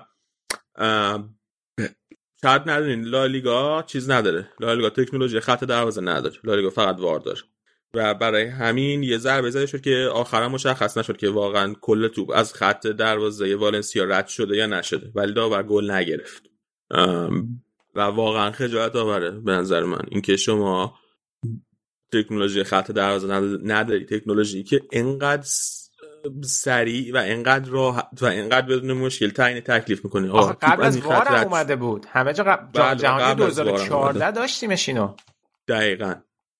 یعنی من که انقدر با وار مخالفم و انقدر به نظرم وار چیز بدیه، خط تکنولوژی خط دروازه نمونه یه تکنولوژیه که حتما باید توی فوتبال استفاده بشه، چون استفاده ازش فوق‌العاده راحته و هیچ مشکلی برای بازی ایجاد نمیکنه، ولی لالیگا اینو نداره. و این تکلیف این توپ واقعا مشخص نشد. دوربین‌ها نمیتونستن خیلی دقیق مشخص کنن که توپ رد شده از دروازه یا رد نشد، از خط دروازه یا رد نشد. و با اون صحنه عجیب غریب بازی منچستر سیتی لیورپول که دو سال پیش بود که واقعا نمیدونم چند میلیمتر از توپ رد، یعنی از خط رد شده بود یا نشده بود، چی شده، رد شده بود. شده بود. شده آره آره. یعنی واقعا اون اثبات این بود که واقعا با هیچ دوربینی جز همون دوربینی که رسما روی خط نمیشه تصمیم قطعی گرفت. آره. تکنولوژی خط دروازه همون تکنولوژی چشم مقابل که توی تنیس آره. و والیبال هم استفاده میکنن و اون واقعا فوق العاده است. این یه خبر. یه خبری اینکه لوانته این هفته چهار سه به اسپانیول باخت، تبدیل شد به تیمی که بیست و پنج بازی پشت سر همه که نبرده، بدترین رکورد تاریخ یه تیم لالیگایی. و جالب بدونین که قبل اینکه لوانته این رکوردش رو شروع کنه پارسال دو تا بازی پشت سر هم با اتلتیکو مادرید کرد پسر هم، یعنی توی فاصله یکی دو هفته خیلی کوتاه. یه بازی عقبون داشت اتلتیکو جلوی لوانته و بعدم بازی خودش بود، بازی همون هفته خودش، توی یه فاصله خیلی کوتاه دو تا بازیشونو کردن. لوانته یه مساوی گرفت از اتلتیکو، یه دونه برد گرفت از اتلتیکو و دیگه بعد از اون به روال سقوط افتادن. الان بیست و پنج تا بازی پشت سر هم که نبردن و این بدترین رکورد تاریخ لالیگا. عجب وضعیتی. یه مقدار دوباره سر داستان همین سی وی سی و حق پخش و این چیزا هم دوباره مطرح شده بود تو لالیگا، درست میگم؟ آره. یه اولا رئال و بارسا یه و بیلبائو، چون این سه تا باشگاهیان که مخالفن با سی وی سی، یه پیشنهادی ارائه کرده بودن که فکر کنم از طریق جی پی مورگان هم حمایت می‌شدن که یه پولی تزریق بکنن به لالیگا، ولی برخلاف خود سی وی سی این پول به صورت وام بلند مدت با سود کم سه درصدیه، وام بیست و پنج ساله با سود سه درصد که لالیگا قبول نکردینو.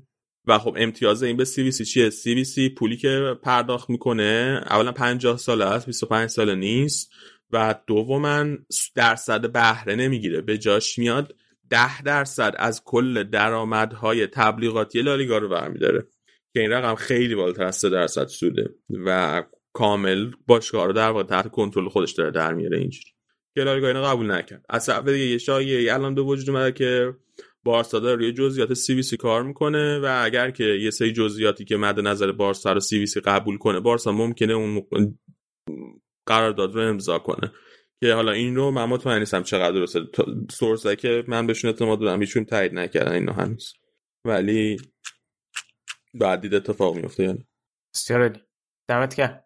اوکی. یه نکته فقط من یادم رفت اون اول سر بحث چمپیونز لیگ بگم، توی یادتون باشه که از این راند چمپیونز لیگ و بازی‌های اروپایی تو مرحله حذفی دیگه قانون گل زده تو خانه حریف نداریم و در صورت اینکه بازی مساوی بشه کلا یه راست میره وقت اضافه و بعدش هم مساوی بشه باز میره پنالتی. آره دیگه از امسال قرار شد نباشه دیگه. آره آره. چقدر احمقانه است این کار واقعا. اوکی. دفعه بعد راجع به این بحث کنیم. جالبه بحثشو. اتفاقا من ب... من اوکی بودم باش، ولی فکر کنم یه دفعه قبلا با هم صحبت کردیم ولی توی برنامه نبود، میتونیم راجع بهش صحبت بکنیم. عالی. آقا دمت گرم. اسپانیای مفصلی شد. امیدوارم که بچه‌ها حال کنن، شنونده ها. دم همگی گرم که تا اینجا گوش دادین. علی اگه صحبتی نداری بریم. نه دم همگی گرم. دم همه کسایی هم که هی پرسیده بودن گفت بودن علی کجاست و اینا. گرم. من واقعا شرمنده نمیتونم هر هفته بیام، ولی هر وقت بتونم بیام سعی می‌کنم که بیام. جمله جمله خیابانی طوری بود. حالا به هر صورت حرفو اونم منظور صحبت منتقل شده باشه. اینکه چی بگو؟ نه بگو. و اینکه احتمالاً فکر کنم الان می‌خواید بوندسلیگا ضبط کنین درباره فرمول یک و فرشتپن و نمیدونم لوئیس همیلتون و اینا. می‌خوای نظری داری؟ بگو منتقل کنم. من نه من اصلا من اصلا درک نمی‌کنم اون ورزش رو کلا. نمی‌دونم مثلا من زن نمی‌دونم ورزش هست نیست. آقا کلا هر چی هست من خیلی درک نمی‌کنم. مثلا یه سری آدمن افتادن دنبال هم توی یه سری ماشین مسابقه. چیش به شما میرسه. دقیقا این فوتبالیا. آره چیش به شما میرسه. من نمیفهمم. جای بیست تا جای بیست و دو تا تازه از اول فصل تا آخر فصل میزنن سر کله. بیست تا فقط؟ بیست تا توی اون نهایی، یعنی تو هر مسابقه بیست نفره. من فکر می‌کردم صد تا و اینا. اوکی. من نمیدونم، بذار اطلاعات غلط ندم اگر که دانشش رو ندارم. واگذار می‌کنیم به بخش بعدی برنامه. آره. آره دمت گرم. بریم یه استراحت کوتاه بکنیم و برگردیم با فرمول یک و بوندسلیگا با آراد.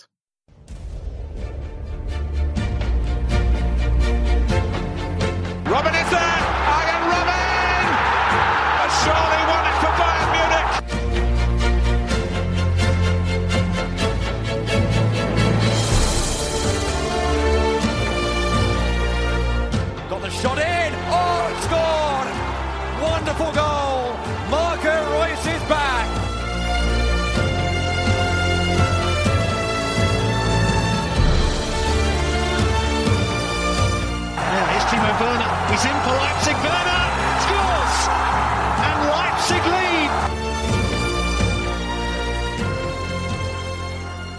میرسیم به بخش دوم برنامه، بخشی که شاید خیلیاتون این هفته منتظرش بودین، بخش فرمول یک و بوندسلیگا که فکر کنم این هفته بوندسلیگا کاملا توی حاشیه است.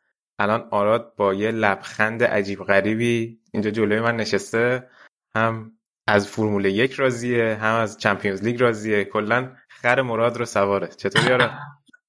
سلام سینا جون، سلام همه کسایی که به ما گوش میدید، ممنون از اینتروی زیبایی که برای ما بود.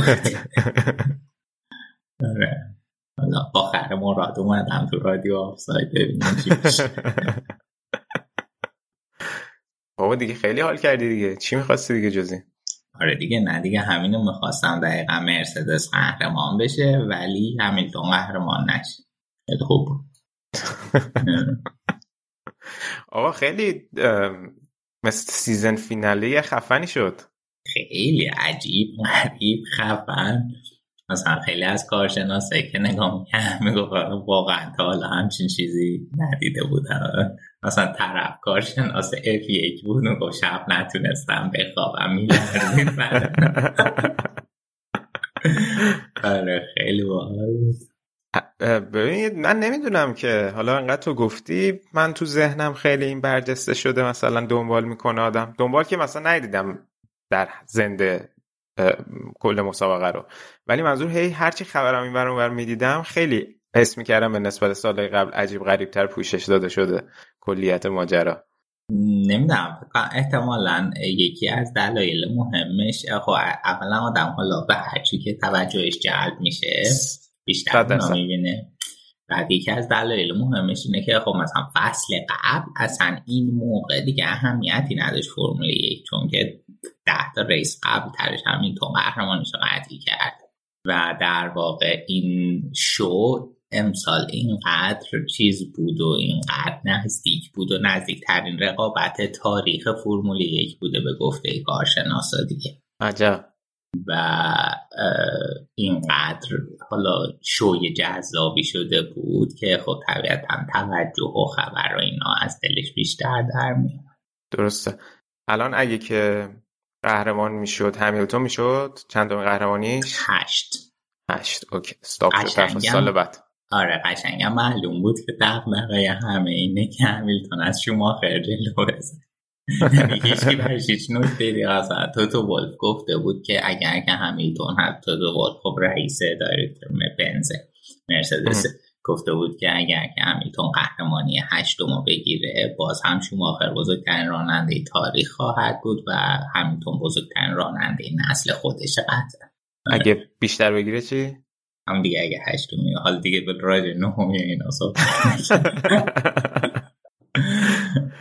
خب میخوای بیا یکم راجع به اتفاقاتی که یک شنبه افتاد صحبت کن برای بچه‌هایی که شاید جزئیاتشو ندونن. مطمئنم که خیلی از شنونده‌هایم که دنبال کردن و برامون کامنت گذاشتن خودشون در جریانن. تا ریس تموم شد من دیدم چند نفر تو کست باکسمون برات کامنت گذاشته بودن. آره چقدر خوشحاله الان.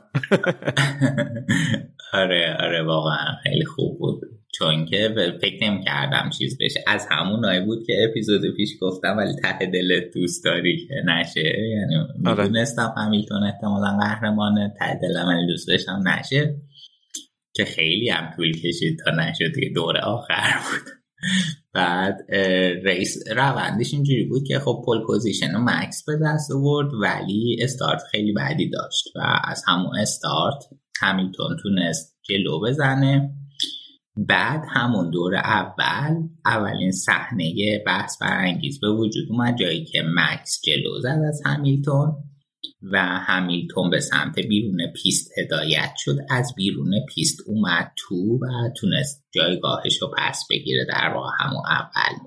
و ردبول اعتقاد داشت که مثل ریس قبلی که برای مکس همین اتفاق افتاده بود، حالا همیلتون باید جایگاهش رو پس بده، ولی در نهایت تیم داوری نتیجه گرفت که این کار رو لازم نیست مرسدس بکنه و همیلتون بکنه و خب خیلی صدای اعتراض ردبول بلند شد که چه وضعشه و برای ما فقط نمیشه این چیزا و اینا. این هم به نوعی توجیه پذیر بود به خاطر اینکه هر دو رو حالا میشه هم میشه میشد گفت که تاثیر همیلتونه که رفته بیرون پیست اومده تو، میشه هم بگی مکس زیاد فشار آورده، یعنی هر دو قابل جریمه بودن. ولی صحنه اعتراض رد بول بیشتر سر این بود که صحنه مشابه اینو ده ثانیه جریمه برای فرستاپن در نظر گرفتن ولی الان برای همیلتون هیچ به هیچ. خلاصه این اولین صحنه بحث برانگیز داستان بود. بعد خلاصه رفتیم جلو رفتیم جلو میرسیم به همون قضیه شیرین سیفتی کار. اول که خب دوره فکرم چهارده اینا بود، مکس پیت استاپش رو رفت و یه تقدیری باید اینجا بکنیم از آیه سرجیو پرز که هم تیمی فرستاپنه. وقتی که فرستاپن رفت پیت استاپ، سرجیو پرز ریس لیدر بود و همیلتون پشتش بود و خب پیت توی وقتی پیت رفته زمان زیادی عقب افتاده، پرز تونست همیلتون، واقعا خیلی جزو صحنه خیلی قشنگ مسابقه بود، تونست هفت ثانیه همیلتون رو معطل کنه. یعنی بعد از اینکه همیلتون تونست بالاخره از پرز سبقت بگیره، فاصلش با فرستاپن هفت ثانیه کاهش یافته بود که بعدم مثلا همون موقع که همیلتون سبقت میگیره دیگه جوریه که تو آینش میتونه فرستاپن رو ببینه. بعدم فرستاپن همون توی مسیج رادیویی میگه که سرجیو ایز ا لجند. بعد سری جلو میزنه از پرزو میره دنبال همیلتون. بعد توی حالا اون قضیه اصلی بازی پنجاه و هشت دور بود توی مسابقه و دوره مثلا پنجاه خورده ای اون بود که لطیفی تعادل ماشینش از دست میده، میخوره به دیوار. درست. این اتفاق باعث میشه که سیفتی کار بیاد. گفتیم سیفتی کار چیه؟ یه ماشینیه میاد همه مجبورن چهل درصد سرعتشون رو کم کنن و کسی نمیتونه از کسی سبقت بگیره. بعد از این قضیه سیفتی کار اینجوری میشه که مثلا سیفتی کار تو دوره پنجاه و هفت هست، دوره پنجاه و هشت هم دوره آخر ریسه. بعد که پیست و اینا تمیز میشه، چون گفتم لپایی که با سیفتی کار میزن جزو دوره مسابقه حسابه. آها همین با, این با اینکه در واقع مسابقه نمیدن ولی دوراش مرده میشه. خب اگه م... که آه یعنی استاپ نمیکنن دیگه، دارن ادامه میدن با سیفتی کار. فوتباله. آره. ولی اگه لپا آخر باشه چی میشه؟ این اتفاق میافتاد تو لپا آخر. آها آفرین، با سیفتی کار از خط پایان رد میشن. خب یعنی رسم آها یعنی میتونن یعنی... همون ترتیبی که بوده ریس تموم میشه دیگه. اوکی. آره. لپو ادامه نمیدن. آره. یعنی آره. لپه دی اضافه اضافه نمیکنن یه لپ. دقیقاً. دقیقاً. نکته مهم و تاثیرگذار داستان همین چیزی که تو الان اشاره کرد که آیا همچین فصلی که اینقدر بالا پایین داشته و اینا رو کسی حاضر میشه که پشت سیفتی کار به پایان برسوندش یا نه؟ و اونم مثلا از طرف گرداننده این شو یعنی مایکل مسی و ام. حالا آره سیفتی کار میاد و اینا پشت سر هم قرار میگیرن. یه سری ماشین هستن بهشون میگن لپت، یعنی اینکه یک دور عقب افتادن. ببین فرضاً یه اون دور پنجاه و هفت اون دور پنجاه و شش ولی در واقع انگاری پشت اونه. آره آره.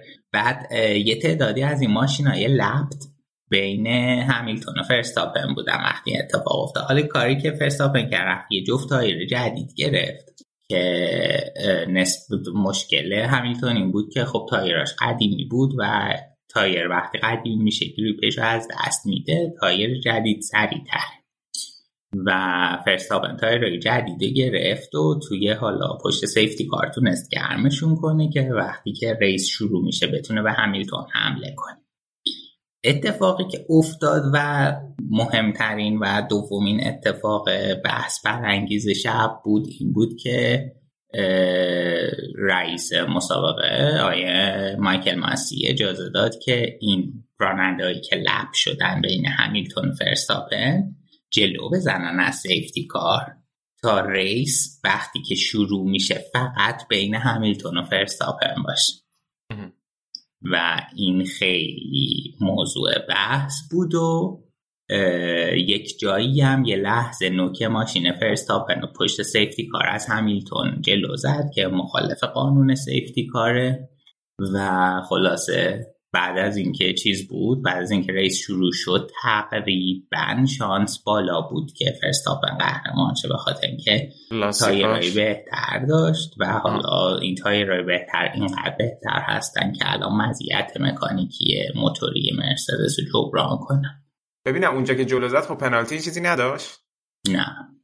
آها, آها اون لحظه یک جلو... میگی که آره. آها اینا اتفاقا جزء موارد اعتراض مرسدس بود، ولی ردبول اینجوری توجیه کرد که خب توی این شتاب گرفتن، چون اینا تو این سرعت پایین اینجوری ماشینا مثل یه راننده یه غیر حرفه‌ای که پشت ماشین میشن هیچ شتاب میان ترمز میکنن، شتاب میان ترمز میکنن. توجیه ردبول این بود که خب طبیعتاً تو این شتاب گرفتن ترمز گرفتن یک لحظه این اتفاق پیش اومده و عمدی در کار نموند.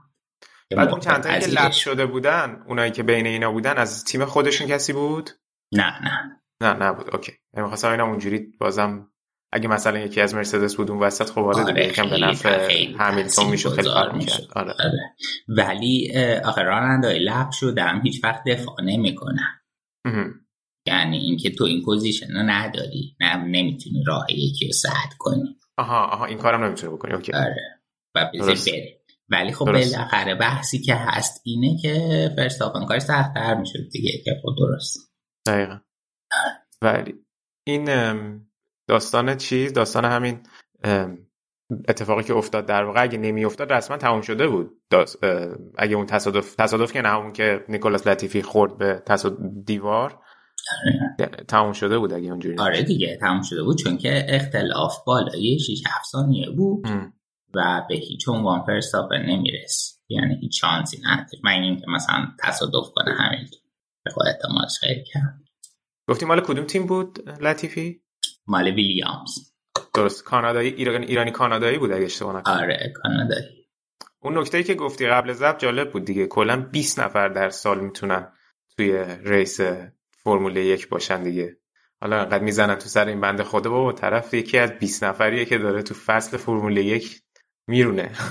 آره دیگه همینجوری حساب کنین، مثلا ببینین چند نفر میتونن توی یه فصل پریمیر لیگ بازی کنن. تازه پریمیر لیگ یه لیگ لالیگا هست، بوندسلیگا هست، سری آ هست، ولی این فقط بیست نفر توی یک فصل فرمول یک میتونن چیز کنن که اینقدر شو بزرگیه، اینقدر بیننده داره و واقعا چیز دیگه. گیر ندین دیگه. دیگه بالاخره همین که تا اینجا اومده افتخار بزرگیه. قطعا بعد یه مسئله دیگه هم که هست اینه که واقعا تیم هم سطح که نیستن. ما الان پس مرسدس و ردبول خیلی از بقیه بالاتر بودن، بعدش فراری و مکلارن بودن، هر از گاهی هست و مارتین هم یه امتیازات می آورد، ولی این تقریبا امتیازشون خیلی کم بود و تیمای دیگه خب شرایط خیلی خوبی ندارن دیگه، هم اون آخران.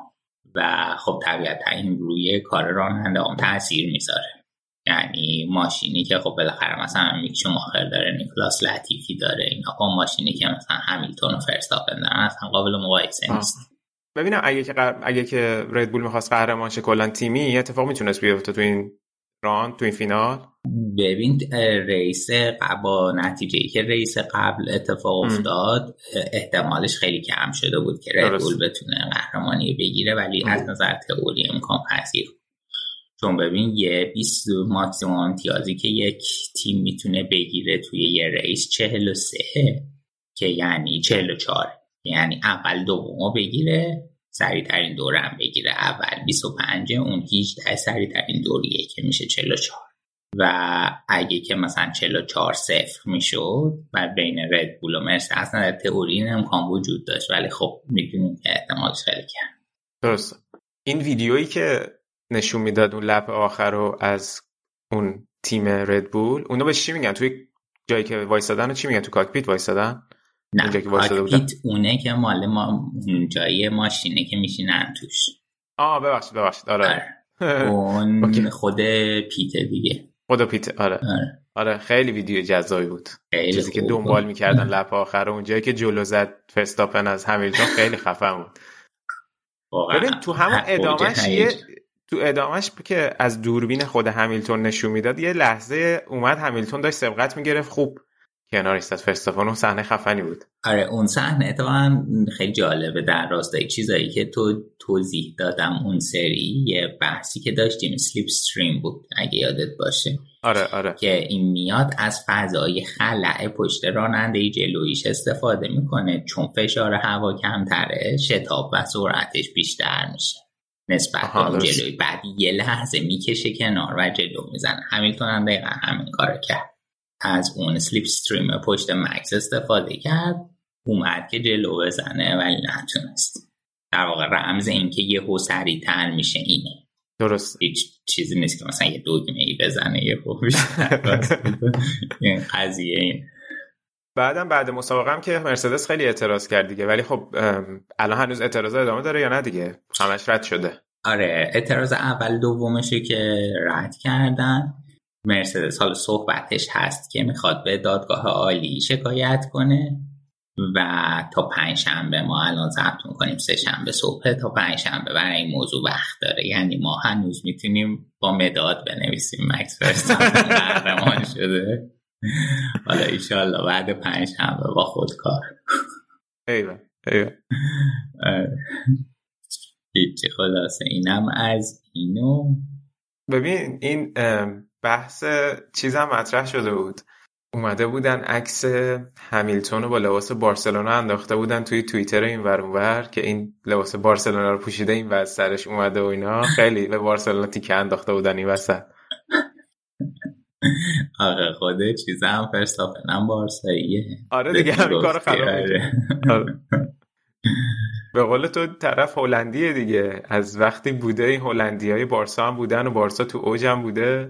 آخه بیست و چهار سالش هم هست دیگه، مال همون موقع های فوتبال احتمالاً شروع کرده، دیده که پپ اومده بارسا رو تأسیس کرد. دقیقاً دقیقاً. اتفاقا همین چند وقت پیش هم اینو توی مصاحبه دیگه گفته بود، چون بحث فکر کنم زمانی بود که رونالد کومان می‌خواست بره و ژاوی بیاد، بعد گفته بود که من طرفدار پی اس وام، پی اس وینتوبن، ولی اینترنشنال بارسا رو دوست دارم. بعد راجع به داستان کومان و ژاوی هم صحبت ام. کرده بود فرستاپن. یعنی خیلی فکر فکر میکنم و مطمئن نیستم، فکر میکنم خیلی اخیراً رو شده این داستان، ولی یه عکس من ازش دیدم که مثلا بچه بوده لباس لباس بارسلونا تنشه و اینا، ولی خب مال همیلتون رسما با جرزی بارسلونا خیلی عکس داره توی اینترنت، اگه سرچ بکنین خیلی از همیلتون عکس هست، یعنی بیشتر روه.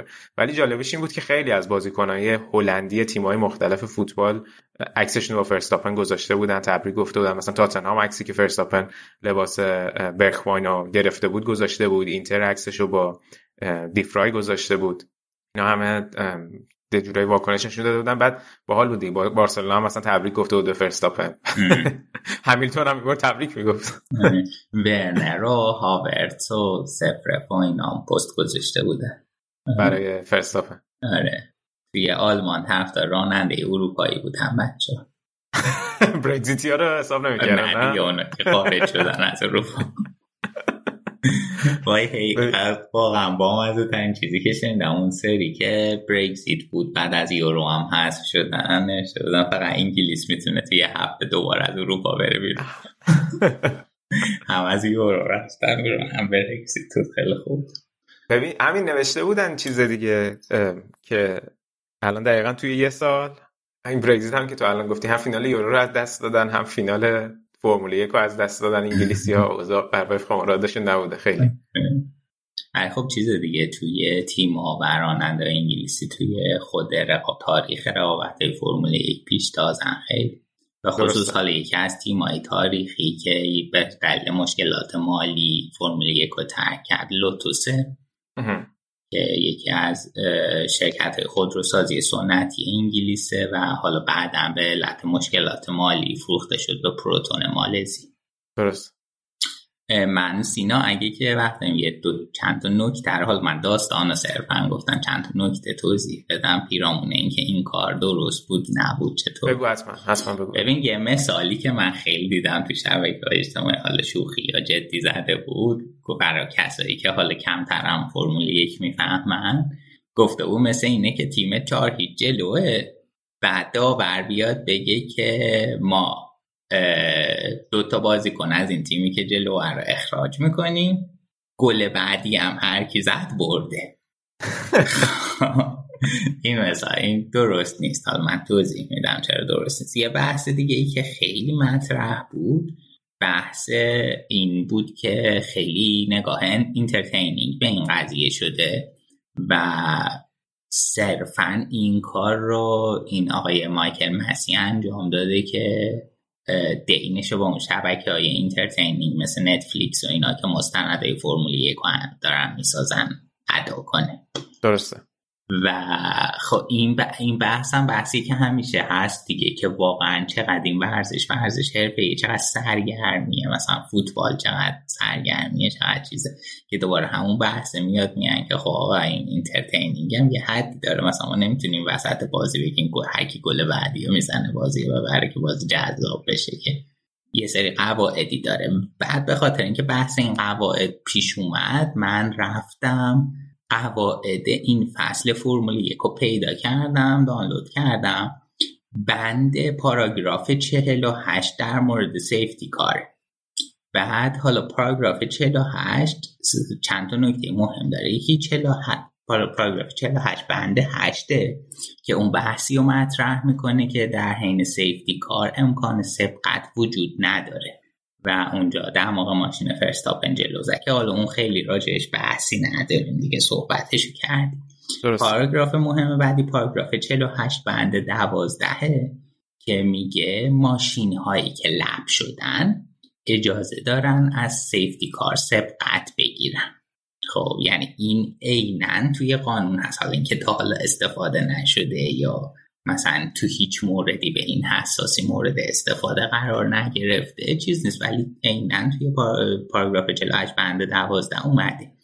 و حالا این تصمیم رئیس لیدر چیز این آقای مایکل مسی بوده که ما این کار بکنیم نکنیم چی کار کنیم و تصمیم گرفته این کار بکنه و حالا یک دور اون رئیس اصلیه اون شویی که حالا امسال همه در تب و تابش بودن ببینیم.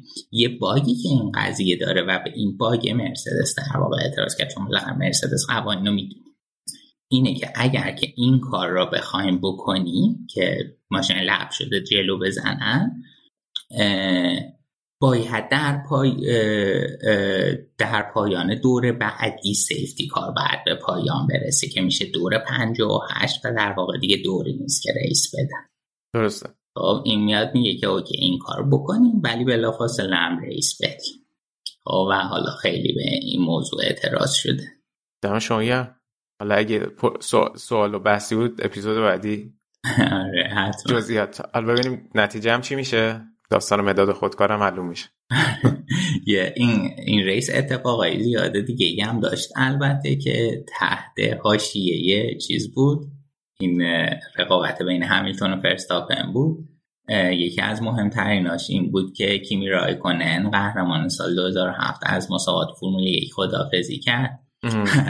توی این چیزا هست که مثلا مسی بهترین بازیکن میشه توی یه رأی گیری میذارن آخر هر ریس که بهترین راننده کی بود، بعد همه گفتن رایکونن.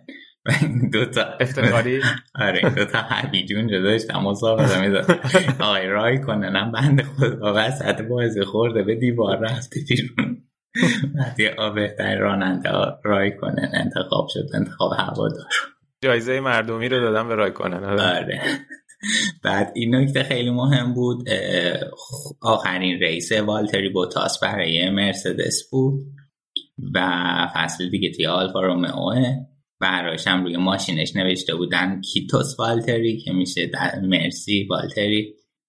و این هم نکته خیلی مهمی بود، قبل از چیز قبل از رئیس کرونای مازپین مثبت شده بود نتونست رئیس بده، در واقع رئیس و ما با نوزده تا ماشین شروع کردیم. بله همینا می‌خواستم یه سوال بگم نخندی اگه که بعد فتل هست هنوز. آره استون مارتین. آها آها اوکی اوکی. ولی اون موقع که قهرمان میشد که استون مارتین نبود، ردبول بود یا مرسدس بود؟ ردبول بود. آها ردبول بود. هر چهار تا قهرمانیشو با ردبول بوده. خب بعد اینم فرستاپن اولین راننده ردبول بعد از چیزی که قهرمان میشه دیگه. کلا ردبول که با چیز اومده بود با همون سالا اومده بود توی فرمول یک شاخ شده درست. بود فتل قهرمانشون کرد و بعد حالا بعد فتل رفت فراریو که دیگه اونجا موفقیتی نداشت و اومده است و مارتین حالا این فصل، ولی الان رد بول دوتا راننده خیلی خوب داره و آینده خوبی دارن. و آها یه چیز با من از این رد بوله که میخوان تحقیر کنن، همیشه میگم بهش کارخونه نوشابه سازی.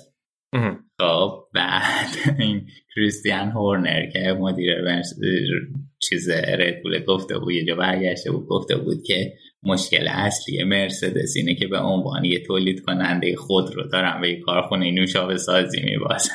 اوه چه سنگین انداخته بود. آها اینم بگو بامزه بود راجع به همین نیکولاس لاتیفی چی گفته بود. اینا نمیدونم جدی واقعیه یا نه، ولی گفته بود که وعده یک عمر استفاده رایگان از محصولات ردبول بهش داد. همین مدیر ردبول گفته. آره آره میگه مطمئن نیستی واقعی بوده یا نه. آره نمیدونم که حالا جوک بوده یا واقعی بوده، ولی همچین چیزی هست که یک عمر رایگان از محصولات ردبول میتونه استفاده کنه. ایول ایول عالی. خلاصه که این هم هست شویه فرمول دیگه تموم شد و تمرکز میزن رو بوندسلیگا تا شروع بشه. آقا میخوای پوستر رو از همین آخه باید پوستر رو فرستاپن بریم، مجبوریم همیلتون بریم ولی طوری نیست که بارساییه. آره نمیخنده عکسش خوبه. با راجع بارسا هم صحبت کردیم. ببین فقط یه چیزی بگم قبل اینکه بریم بوندسلیگا، یکی از بچه‌ها گفته بود که یکم در مورد فرمول ای هم اگه تونستیم بعداً صحبت کنین. آره حتما، ولی این اپیزود دیگه فرصت نمی‌کنی. نه نه نه حتما می‌ذاریم اپیزود بعدی، اپیزود که خیلی طولانی شد این بخشمون. آرش توی توییتر ازم پرسیده بود راجع فرمول ای، حالا حتما بعداً اگه شد یه صحبتی بکن. آره حتما، با خصوص حالا که دیگه فصل تموم شده میتونیم که مثلا یه پنج دقیقه ده دقیقه بیشتر اختصاص بدیم. عالی. اگه موافقی پس بریم یه مقدار راجع به بوندسلیگا صحبت کنیم. در هفته‌ای که بازم اختلاف، هرچی میریم پیشتر و بیشتر اختلاف میشه بیشتر و بیشتر.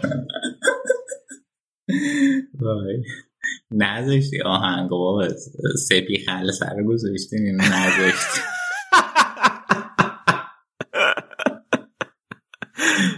این هفته این هفته تو بخش اول آخه اندی رو هم داشتیم. اگه بخوایم هر سری اندی و کاسیاس دیگه هر سری بخوایم اینا رو بذاریم خیلی برنامه روند عجیب غریبی طی میکنه. باید نوشته بود که آخه این چه عروسیه که همه اندی دارم و سطح خونه هم کاسیاس مهمونش نه هم زن و این برم مردم و زن و مردش دقیق نکرده بودم هیچی. خلاصه خیلی اون صحنه عجیبی بود. آره آقا این قرعتون هم که از معمولی به عالی تغییر پیدا کرد توی چمپیونز لیگ. آره این فصل قرعه سالزبورگ قرعه خوبیه. اون اگه یادت باشه چند فصل عالیه. آره چند فصل پیش خیلی شرایطشون خوب بود. ایشالله آقای آدمی هم توی ژانویه نقل مکان میکنن که دیگه ردیف باشه. آره. خودمون به دورتموند یه وام میدیم بخردش. من فکر کنم همه نمیخواستم به بایرن بخورن دیگه. آره دیگه تلاشه همه همین بود که تیمای دوم گروه می‌خواستن به بایر نخورن، تیمای اول گروه می‌خواستن به چلسی نخورن. چلسی نخور. من بعید میدونم اتلتیکو اگر که یه قرعه گلابی داشت میرفت اعتراض کنه. دقیقاً. آره دیگه چه کاری حالا پیش اومد اشتباه. آره ولی جالب بود تنها تیمی که دور اول قرعه کشی اعتراض نکرد بایر بود. یعنی وقتی قرعه کشی شد همه صداشون در اومد و بایر هیچ اعتراضی نکرد و بعد دوباره قرعه کشی کردن. بیشتر هم هم که رئال کلی بازی در آورد که صحبت کردی. آره اونو که علی صحبتاشو کرده خیالت راحت پوشششو داده. بیا بریم راجع به بوندسلیگا یکم صحبت کنیم و بازی‌های چمپیونز لیگ که حالا دو سه ماه دیگه برگزار میشه. این هفته بردین دیگه. آره. بازی آسونی نبود ولی نه نه نه اصلا اصلا خیلی شبیه بازی فصل پیش بود. ما فصل پیش هم توی آلیانس آرنا جلوی ماینز به مشکل خوردیم و دوتا عقب افتادیم نیمه اول. در نهایت درست بازی پنج دو شد ولی بایرن هانز فلیک اون بازی خیلی اذیت شد. این بازی هم اصلا بازی آسونی نبود.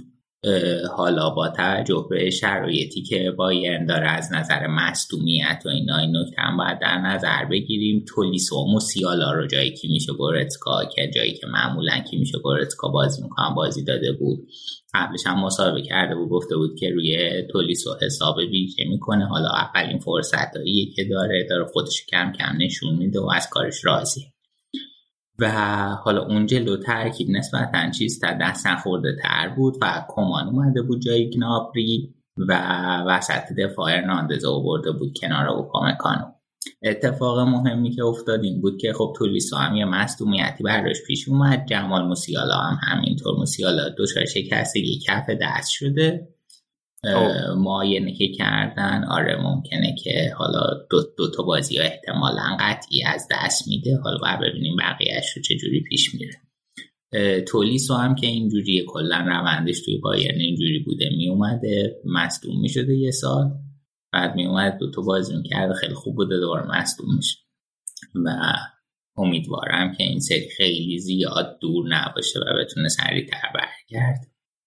در مجموع ولی چیز دیگه، ببین از همون بازیاییه که خیلی مهمه بازی در بیاریم و نتیجه رو بگیریم. حالا بازی بعدی احتمالا سخت تر میشه، اگه که هیچ کدوم از هافبکامون نرسن احتمالا مجبور میشه که به روکا و کویزانس فرصت بده یا اینکه به روکا و نیانزو فرصت بده. حالا باید ببینیم که چجوری پیش میره، ولی خب حالا بازیه بازی خیلی سختی نیست با توجه به فرمی که شتوتگارت داره. درسته توی مرسدس بنز آرناست ولی اونقدر بازی چالش برانگیزی نخواهد. درست. ببین یکم راجع به این شرایط کیمیشم صحبت کنیم الان که تا آخر ف... تا آخر سال که نیست، سه, سه تا بازی فکر کنم مونده البته تا آخر سالم. و کلا حاشیه هم سرش زیاد بود دیگه، با زدف مصاحبه کرده بود در مورد همین داستان کووید و واکسن و اینا. آره ببین یه مسئله ای که هست نکات جالبی داره این صحبت ها. یکی این که اولا که خب یه مقدار ریش متاسفانه آب آورده و خب ممکنه که کل کریرش تحت تاثیر قرار بده. حالا محتوای مصاحبه ای هم که داشت اون پیام اصلیش این بود که خیلی ناراحتم که واکسن نزدم. بعد گفته بوده که نسبت به تیم و خانوادم هم عذاب وجدان دارم. بعد یه مسئله ای که هست اینه که ببین رسانه نباید از مرزهای خودش عبور کنه و وارد حریم شخصی دیگران بشه. ما اینا بحثش هم داشتیم، بحث این که حالا واکسن اجباری بشه یا نشه یا برای کدوم قشر را بشه. این حالا یه بحثیه که خیلی میشه روزها میشه راجعش صحبت کرد، ولی این که تو بیای فشار بیاری درست نیست. ببین الان کیمیش قانع شده واکسن بزنه، دلیلش چیه؟ دلیلش اینه که ببین کسی که واکسن نمیزنه احتمالا یا یه سری چیزا رو نمیدونه یا یه سری نگرانیایی داره. در مورد کیمیش هم همینجور بوده، گفته که آقا من یه سری تردیدها نگرانی دارم. بعد باشگاه اومده براش با افراد مختلف که تخصصشون این موضوعات بوده جلسه گذاشته. بعد فرض کن تو مثلا نگران وضعیت نمیدونم مثلا فلان خونتی، خب میای با کسی که تخصصش جلسه میذاری و سوالاتو میپرسی و نگرانیت برطرف میکنه. این موضوع موضوع طولانی تر مهمتری بوده، تعداد جلساتش بیشتر بوده، ولی در واقع همه اینا مشاوره میخوام. برای کیمیش که شصت سالی آدم شصت ساله نیست، یه بچه جوونه بیست و چهار پنج ساله است. خب اینو ما هرگاه یادمون میره و خب این نیاز به مشاوره داره و اومدم برش مشاوره گذاشتم، قانعش کردن که آقا ببین قضیه اینه اینه اینه و خب نتیجه گرفته که آره من مثلا نگرانیام برطرف شد. از نظر ذهنی و روحی آمادگی مثل اینه که به تو بگن که آقا تو این بیماری داری بیا فردا عملت کنیم. خب تو ممکنه آمادگی نداشته باشی فردا جراحی بشی، ممکنم هست حالا بمیری تا اینکه چیز کنی. من میگم تو توی نوعیه آره اگه که مامانم بود اینجا گیر میداد میگو که خدا نکنه این چیزی بگو چه آره. آره نه من منظورم سینا جان شما انشالله صد و بیست سال بشی مثل بینز بری جلو. آره آره نه این مثلا توی نوعی ممکنه که حالا فردا هم مشکلی پیش بیاد و اتفاق بیفته نتون جلو بری، ولی حالا این قضیه این بود و انتقادی که وارده به نظر من کم برسانه است. ولی آره خلاصه که حالا دوران نقاهت رو داره پشت سر میذاره، باید ببینیم که کی میتونه به تمرینات پرفشار برگرده و کی میتونه به اوجش برگرده. سوال مهم‌تره میتونه نمیتونه که خب خیلی به نظر من جای تردید داره. ولی اون قضیه‌ای هم که سال حرفش شد اون دفعه خودت هم فکر کنم گفتی که سالی حمیدزیچ مثلا گفته که ناگلزمان کرونا گرفته به خاطر تو بوده و اینا، یه دفعه حرفش شده بود که توی تیم که کرونا اومده. خب اینا فشارهای عجیبی بوده دیگه، یعنی که حالا نمیدونم چقدر واقعی بود رسانه‌ای شدنش، یعنی چقدر واقعی بود و رسانه‌ای شد یا مثلا در آوردی بود. کلا یکم آره مانور زیادی بود، یعنی این رو شد که کیمیش نزده، در حالی که خیلی خبر میاد که تو تیمای پریمیر لیگی بعضیاشون واقعا بالای واکسینه ن... واکسینه نشده دارن. خیلی الان همه فوکوس روی اصلا بین همین بازیکن‌های بایرن مثلا چوپوموتینگ و یکی دیگه هم بود که نزده بودن، ولی فوکوس خیلی رو گنابری آره. و موسیالا و خیلی فوکوس روی همین کیمیش بود سر این داستان.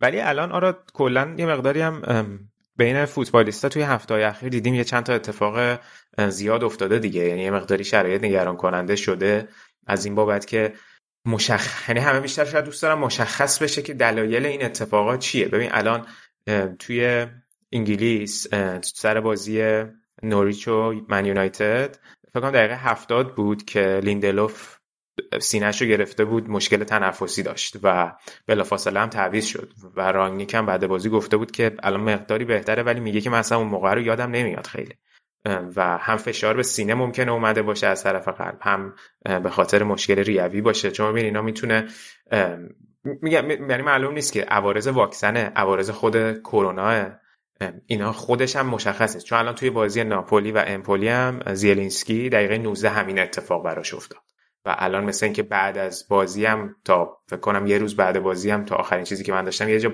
بستری تحت نظارت بوده. مثلا زیلینسکی هم واکسن زده بوده هم کرونا گرفته بوده و الان این مورد کیمیش هم که خب واکسن نزده بوده کرونا داشته و الان همین الان ریشو تحت تاثیر قرار.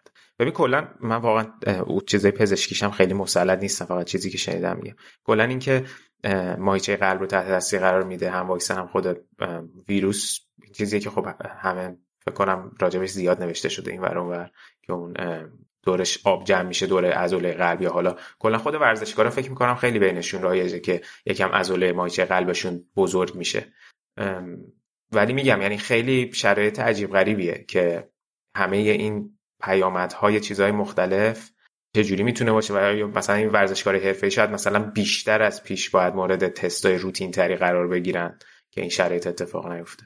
آره نکته خیلی خوبه بود. آره. یعنی میگم من اینو نگفتم که بگم که همه اینا به خاطر واکسن، چون الان هم یه سری جوام افتاده که همه این اتفاقی که داره میفته به خاطر واکسن و بهش پرداخته نمیشه. من میگم مشخص نیست که این چیه، چون خیلی هم میدونیم که بعد از کووید یک سری مشکلات میاد، حتی کسانی که میگن که ما نمیدونیم اصلا کووید گرفتیم یا نگرفتیم، یعنی ممکنه بعضی نفهمن که کووید گرفته بودن یا نه، ولی بعداً معلوم میشه که خب یک سری پیامدهایی که داشته بابت این قضیه بود. من فقط دارم میگم که یعنی این چیزا زیاد شده اخیراً، داریم خیلی واضح‌تر توی زمین فوتبال این چیزا رو میبینیم حداقل. آره اینم از بحث کیمیش. اگه که دیگه حرفی راجع بایرن نداری فکر کنم وسط هفته هم که یعنی ما ضبط می‌کنیم بعدش با اشتوتگارت بازی داره بایرن. آره امروز با تیم بازی داره، ما الان سه شنبه ضبط می‌کنیم، امروز بازی این هفته امروز و فردا برگزار میشه که یکی از مهمترین بازی‌ها هم بازی گلادباخ فرانکفورت و لورکوزن هوفنهایم. درست. چیزام بخوای راجع به کوتاه اشاره بکنیم به وضعیت دورتموند، مساوی بعدی دادن. آره دیگه خیلی بد موقع، حالا بعد از هوفنهایم موضوعش بهتر شده ها. نه با بخون بود سینا. آها آها با بخون بود. بخون یکی یکی کرد. آه راست میگی من اشتباه کردم. آره اینم از همون بازیه دربی تور بود ولی توی منطقه قوا توی راین نه. قوا. آره. اینو مینویسن آر او اچ آر. بعد اگه که بخوای فارسی شده تلفظ کنی میشه رور، ولی حالا خود آلمانیه که تلفظ میکنم میشه قوا. حالا من خیلی نمیدونم که چی تلفظ کنم میک سنس میکنه و برای شنونده ها، ولی حالا همون رور که ولی هیچ تلفظ نمیشه، روپر نیست دیگه اون زایتونه نه. آره والا خب هالند برگشته، ولی باز هم با وجود این هم تو این بازی یه مقدار مشکل گلزنی داشتن، نتونست دلیور کنه و ماهی اول فصل حالا میایم میگیم که چقدر این تیم تیمیه که فقط به هالند وابسته است و حتی الان هم که حالا هالند هم برگشته و نمیتونه دلیور کنه برشون مشکل گلزنی دارن و با مکافات دقیقه هشتاد و پنج گل زدن بالاخره. نمیدونم وضعیت دورتموند چجوری پیش میره، نگران کننده است به نظرم. ببین از همون بازیه که باید در بیاره دیگه. آره دقیقاً. الان فاصله شد شش امتیاز با صدر. زیاد شد. توی الان لیگ پلی آف لیگ اروپا هم خوردن به رنجرز. درست میگم؟ با رنجرز بازی داره دیگه فکر کنم دورتموند. و خیلی من میدیدم که حتی همین استفان بیکوفسکی که راجع به بوندسلیگا اینویسو نوشته بود الان وضعیت دورتموند یه جوریه که حتی نسبت به این بازی هم نمیشه خیلی مطمئن بود که آیا دورتموند میتونه این بازی رو هم ببره یا نه. یه مقدار واقعا نگران کننده است وضعیتشون دیگه. آره شرایط بعدی دارن حالا، البته تا اون بازی با رنجرز خیلی مونده فوریه است، ولی خب آره. بالاخره تا اون موقع شرایط تغییر میکنه، ولی نمیدونم با این فرم الان فرم خوبی نیست.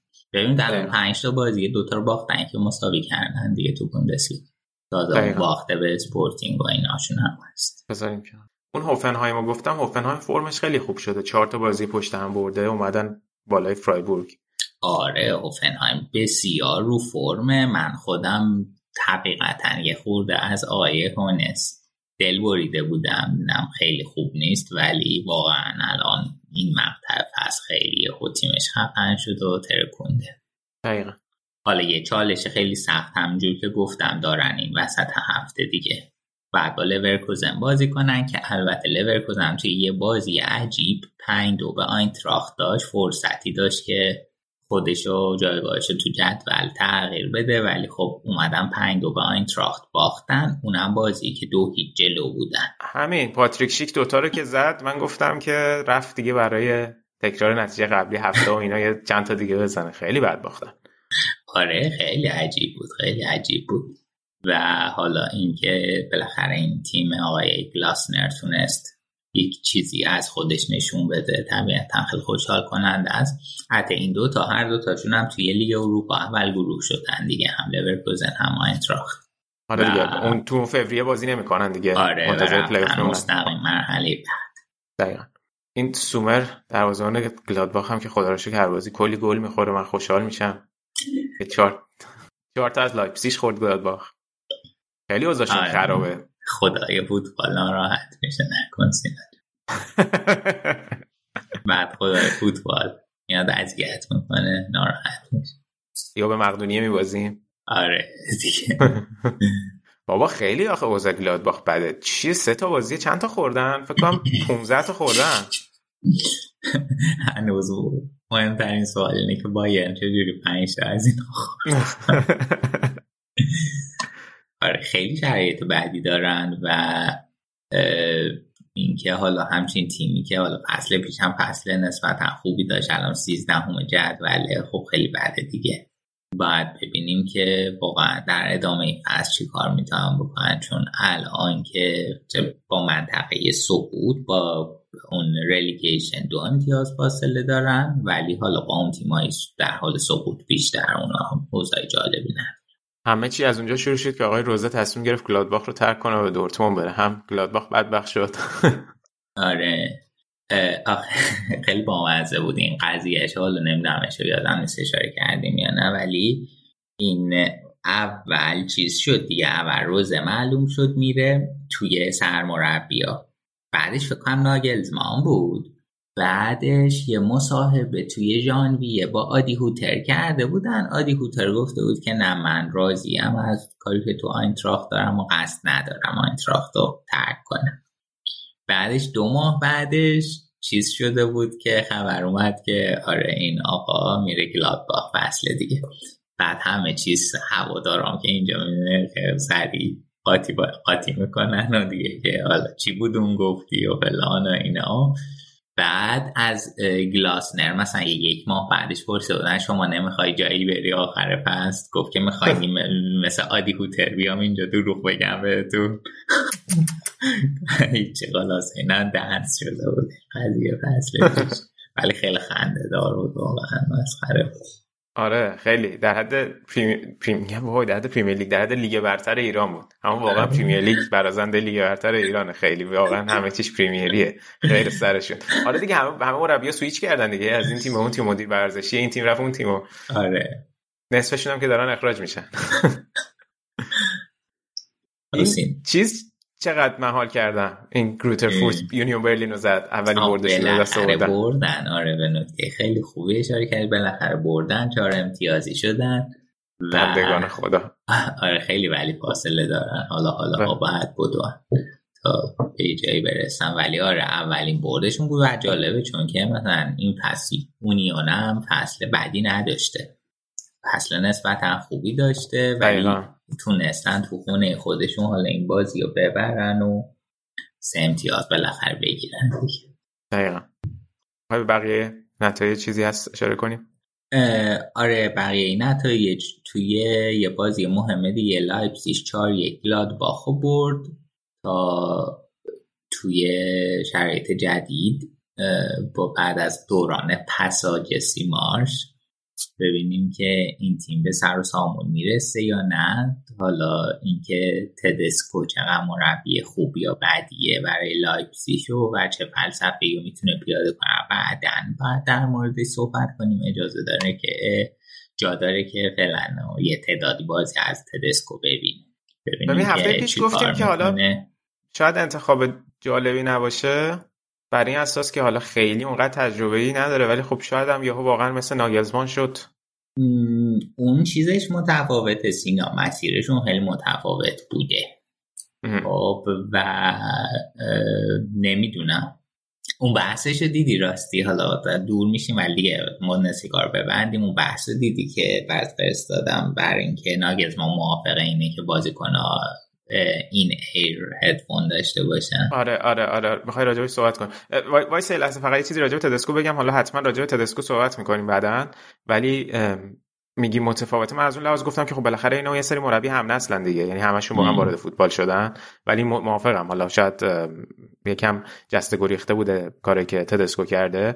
حالا بعد فصل اولش تو شالکه خب موفق بود، ولی فصل دوم واقعا بد شد دیگه، اوزا که اخراجش کردن، تو اسپارتاک هم بد نبوده، ولی میگم یعنی اثبات نشده است. آره ولی درست این کجا و آن کجا.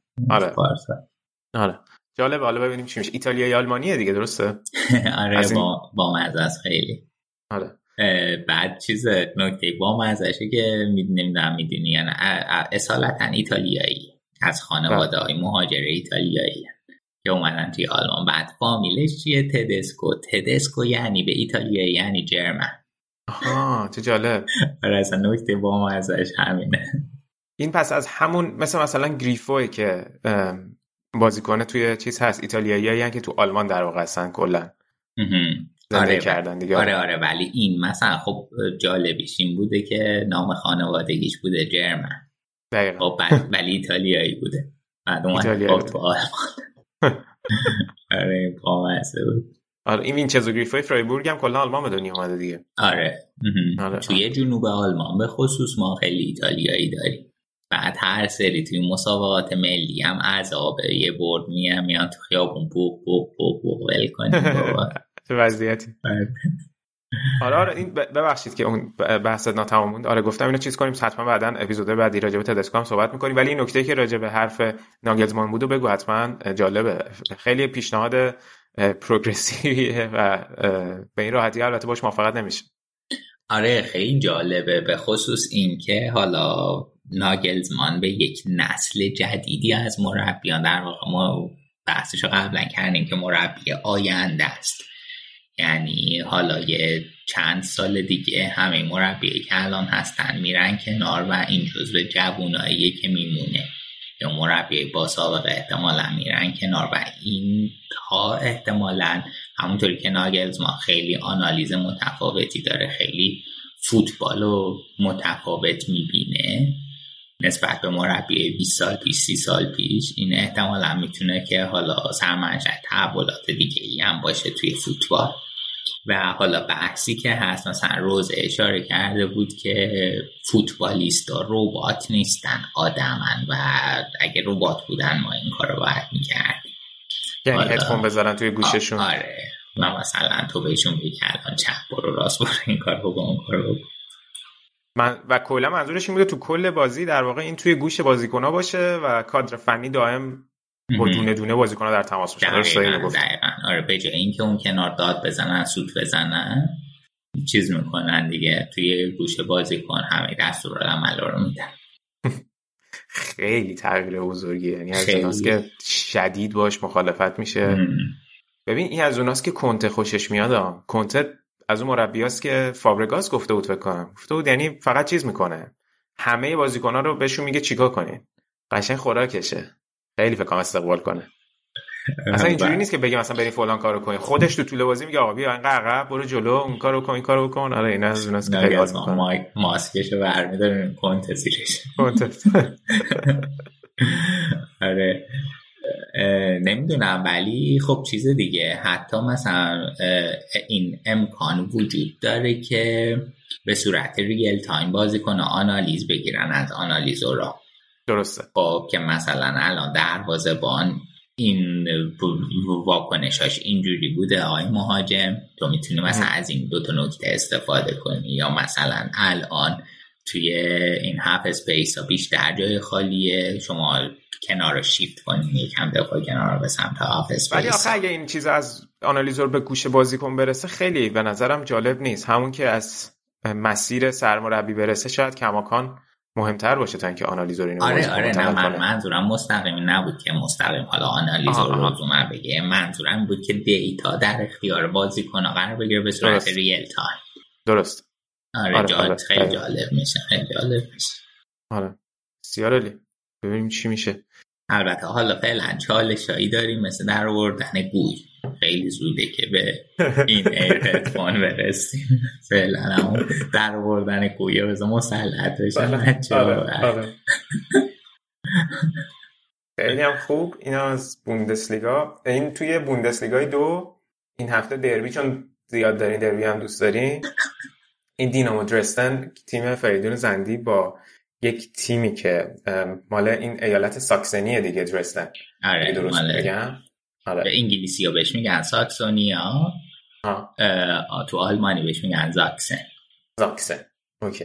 با این تیمی از اسم تیم خیلی سخته، ارزگبیرگ آباد. نمیدونم چجوری تلفظ میشه. آره آو ارزگبیرگ آو ارزگبیرگ آره که دربی همین ساکسنیا بوده که دینامو یک هیچ برده بود. بعد چه ویدیوهاش بود، چه جشن خفنی تماشاگراشون گرفته بودن وقتی اینا برگشته بودن، چون تو دینامو درستن میهمان بود و یه خیلی برد مهمی بود برای تیم زندی. الان اومدن یازدهم جدول، خودشون از اون نزدیک بودن به اون منطقه سقوط به لیگ سه فاصله انداختن، اومدن بالاتر. گفتم به این نکته اشاره کنیم و دیگه اگه حرفی نیست توی بخش آلمان. نه این دینامو درستن از اون تیمایی که من واقعا دوست دارم بیاد بوندسلیگا به خاطر اصلا ویدیوهاش. برو ببین تماشاگرایی که دارم، فوق العاده است اصلا، جوی که ورزشگاه داره اینا خیلی خفنه.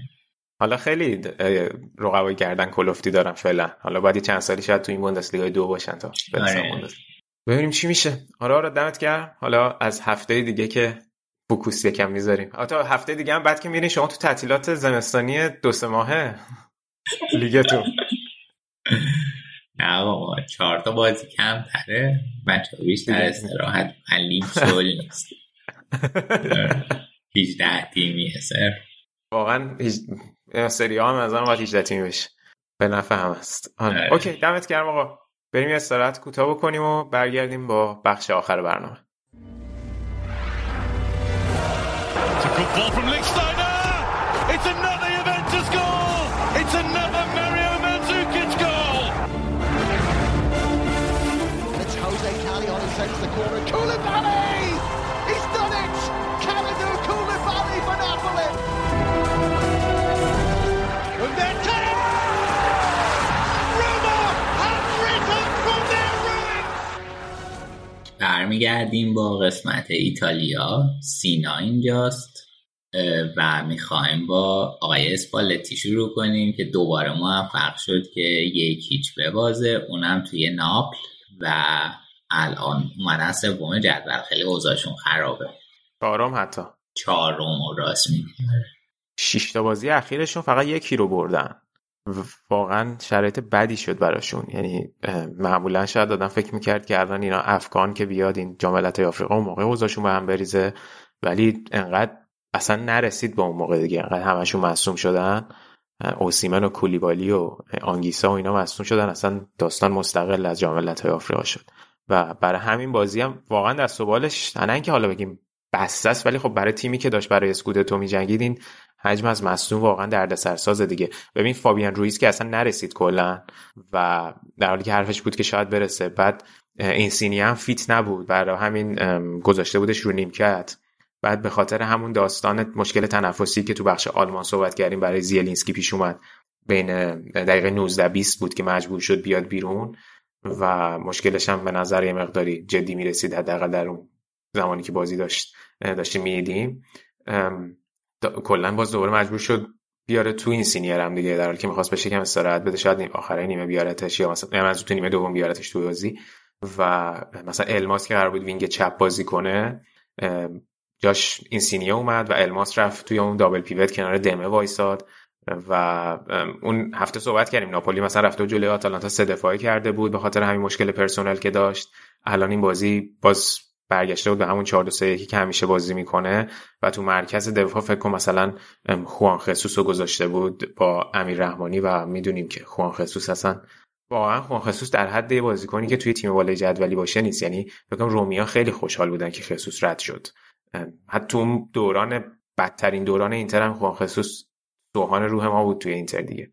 بعدم که روم الانم واقعا ناپولی نمیدونم چه خریدی بود که کرد، وایساده بودن با امیر رحمانی و ماریو روی و دی لورنزو هم که کناره هاشون. ببین داستان این بود که البته امپولی هم انصافا تیم خیلی خوبیه این فصل. الان خیلی عجیبه که الان امپولی فکر کنم هفتم هشتم جدول، بالاتر از لات بالاتر از لاتزیو، بیست و شش تا امتیاز داره و تو چهار بازی اخیرش سه تا بازی رو برده. یعنی یعنی تیم امپولی آندرزولی هم تیم خوبی نشون داده این فصل، به خصوص با اون برد معروفی که اوایل فصل جلوی یوونتوس آوردن. و یعنی بازی حالا خیلی ساده ای نبود، ولی بازی نبود که آدم توقع داشت از ناپولی که توش امتیاز از دست بده. و نکته‌ای که بود این بود که ناپولی این بازی سی تا شوت داشت و این یکی از فکر کنم رکورد ناپولی بود تا حالا هم چیز اتفاق افتاد، سی تا شوت زده بودن و گل نداشت براش، تا چیزی که اوپتا گفته بود. و منتها از این سی تا شوت کلا شش تاش تو چارچوب بود و خود امپولی پنج تا شوت در چارچوب داشت. یعنی میگم اونم باز اونقدر اون کیفیتی که شاید تو انتظار داری از سی تا شوت دستت بیاد نبود، که البته بر اساس ایکس جی که نگاه می‌کردن فکر کنم مثلا ایکس جی یک و خورده ای رو داشتن، ولی در نیومد دیگه بازی براشون دیگه. تیرک هم زدن، پتانیو تیرک خیلی خوب زد، ولی ایکس جی یک و شش یک و شش بود به صفر ممیز شش که امپولی تونست با گل پاتریک کوترونه بازی رو یکیچ ببره. یه مقدار شرایط برای ناپولی سخت شد اون بالای جدول، به خصوص که آتالانتا الان فرم خیلی خوبی توی لیگ داره، اومده بالای ناپولی. حالا یک کوچولو جلوتر راجع به آتالانتا صحبت می‌کنیم که شاید الان آتالانتا خیلی جدی‌تر باشه برای اینکه بالاتر از حتی ناپولی و حتی شاید میلان بتونه قرار بگیره. نسینا مایس من سوال داشتم که خودت الان اشاره کردی برای این قضیه سی تا شوت، چقدر فکر میکنی که حالا این مصدومیت اوسیمن توی این قضیه مهاجم تخصصیشون تأثیر داشته و چقدر اینکه حالا آیا مرتنز برای اینکه جایگزین اوسیمن باشه مناسبه یا این واقعا یه مهاجم به نظرت نیاز داره؟ ببین اتفاقا فکر کنم اپیزودهای قبلا گفتم که مرتنز داره در میاره اون کاری که شاید اوسیمن میکرد براش از لحاظ گلزنی. ببین نوع بازی میتونه کاملا متفاوت باشه وقتی که اوسیمن تو زمینه تا زمانی که مرتنز به عنوان مهاجم نوک تو زمینه دیگه. اوسیمن یه نوع پروفایل دیگه رو داره در اختیار مربی قرار میده، از لحاظ فیزیکش، از لحاظ سرزنیش و اینا. ولی تو هفته‌های اخیر دیدیم که خب مرتنز هم تو گلزنی خیلی خوب عمل کرده براشون، ولی میگم شیوه بازی خیلی میتونه عوض بشه و اوسیمن خیلی فرم خیلی خوبی هم داشت تا قبل از اینکه مصدوم بشه. بی تاثیر نیست، واقعا بی تاثیر نیست. اوسیمن جوونه، مرتنز سنش فرق داره و فکر میکنم حتی اگه اشتباه نکنم اوسیمن برگرده بعد از تعطیلات سالانه، یعنی شاید نره جام ملت‌های آفریقا و بعدش برگرده، ولی قطعا بی تاثیر نیست.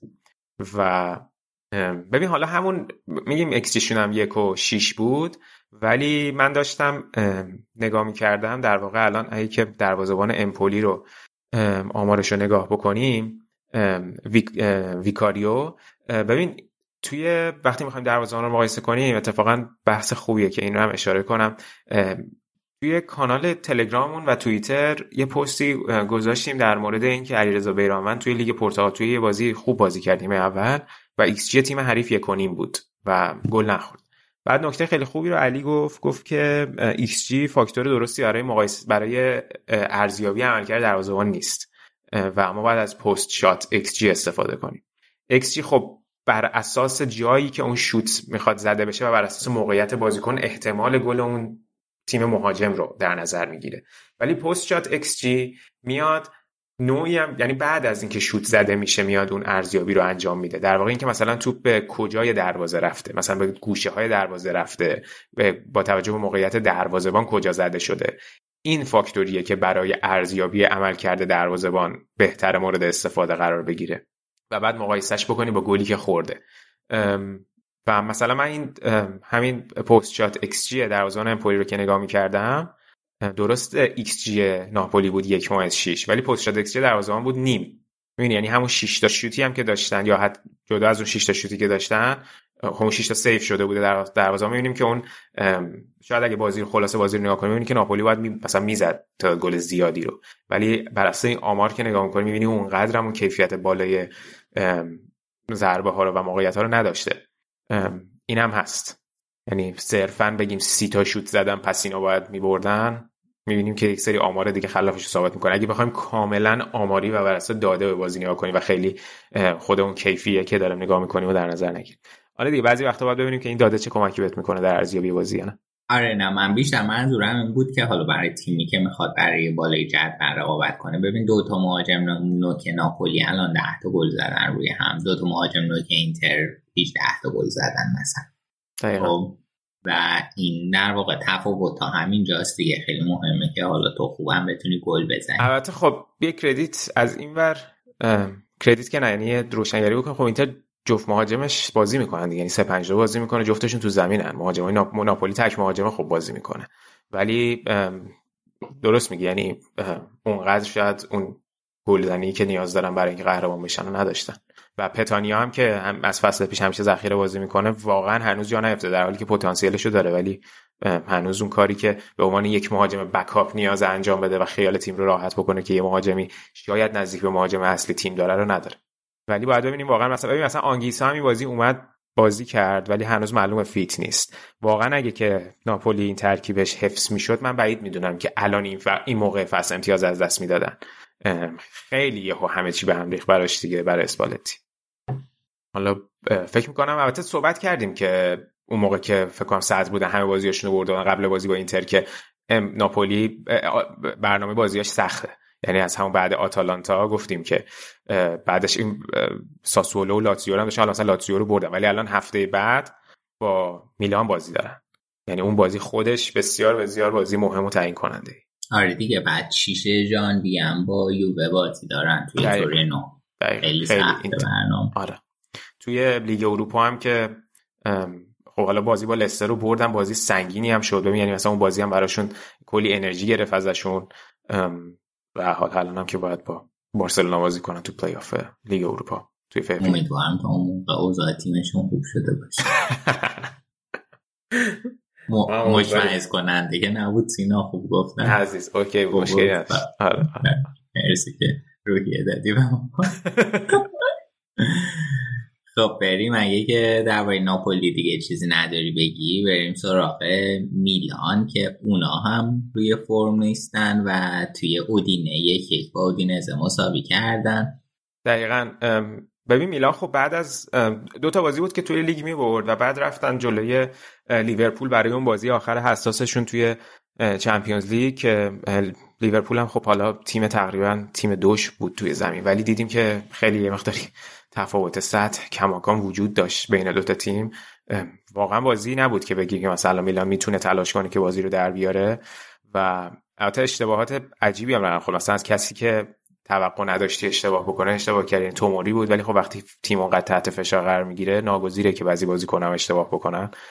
خیلی حرفی نیست به نظرم در مورد اینکه حالا مثلا بخوایم میلان پیولی رو مورد انتقاد قرار بدیم چرا از اون گروه صعود نکردم. واقعا همین که هفته آخر با اون وضعیت اینجوری پیش رفت که شانس صعود داشتم، من خودم سورپرایز شده بودم دیگه. صحبت کرده بودیم که شاید اینا اصلا خیلی زودتر اوضاعشون به هم بریزه، ولی با توجه به نتیجه بعدی که اتلتیکو هم گرفت و بازی خیلی خوبی که میلان جلوشون داشت حتی تو بازی اول و بعدم پورتو، خب بردی هم که تو مادرید به دست آوردن خیلی ارزشمند بود. ببین بالاخره اینا اولین فصلی بود که برگشته بودن به چمپیونز لیگ و تو چمپیونز لیگ تجربه خیلی مهمه، خیلی مهمه. ببین الان اینتر، من نمیگم که همه تیم‌ها باید مسیر مشابه اینتر طی کنن بعد سه فصل عدم صعودی و فصل چهارمشون بیان صعود کنن، ولی میگم ببین اینتر خیلی بدبختی کشید تا تونست از گروهش صعود کنه. حالا اینجوری نیست که صرفا مثلا خب لاتزیو هم اون فصلی که با دورتموند هم گروه بود همون فصل همون گروه از گروهش صعود کرد سال اول با اینزاگی فصل پیش.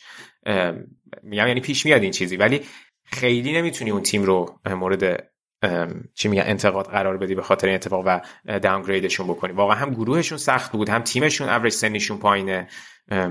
به نظرم تجربه خیلی خوبی بود برای میلان، ولی خب این بازی جلو اودینزه هم نتیجه مقدار ناامید کننده بود دیگه. این یکی یکی که گرفتن، ولی خدایی این بازی این مهاجم اودینزه هم خیلی مهاجم خفنی، الان چند تا بازی خیلی داره خوب نشون میده. بتو گلای خوبی به لاتزیو زد، اصلا این چیز عجیب غریبی بود. خیلی سرعت خوبی داره تو موقعیت‌های تک به تک، خیلی گامای بلندی برمی‌داره که تونس گل اولام به میلان بزنه دقیقه هفده. البته اودینزه این لوکا گوتی هم از این تیم جدا شده بود، خیلی تصمیم بحث برانگیزی بود به نظر من.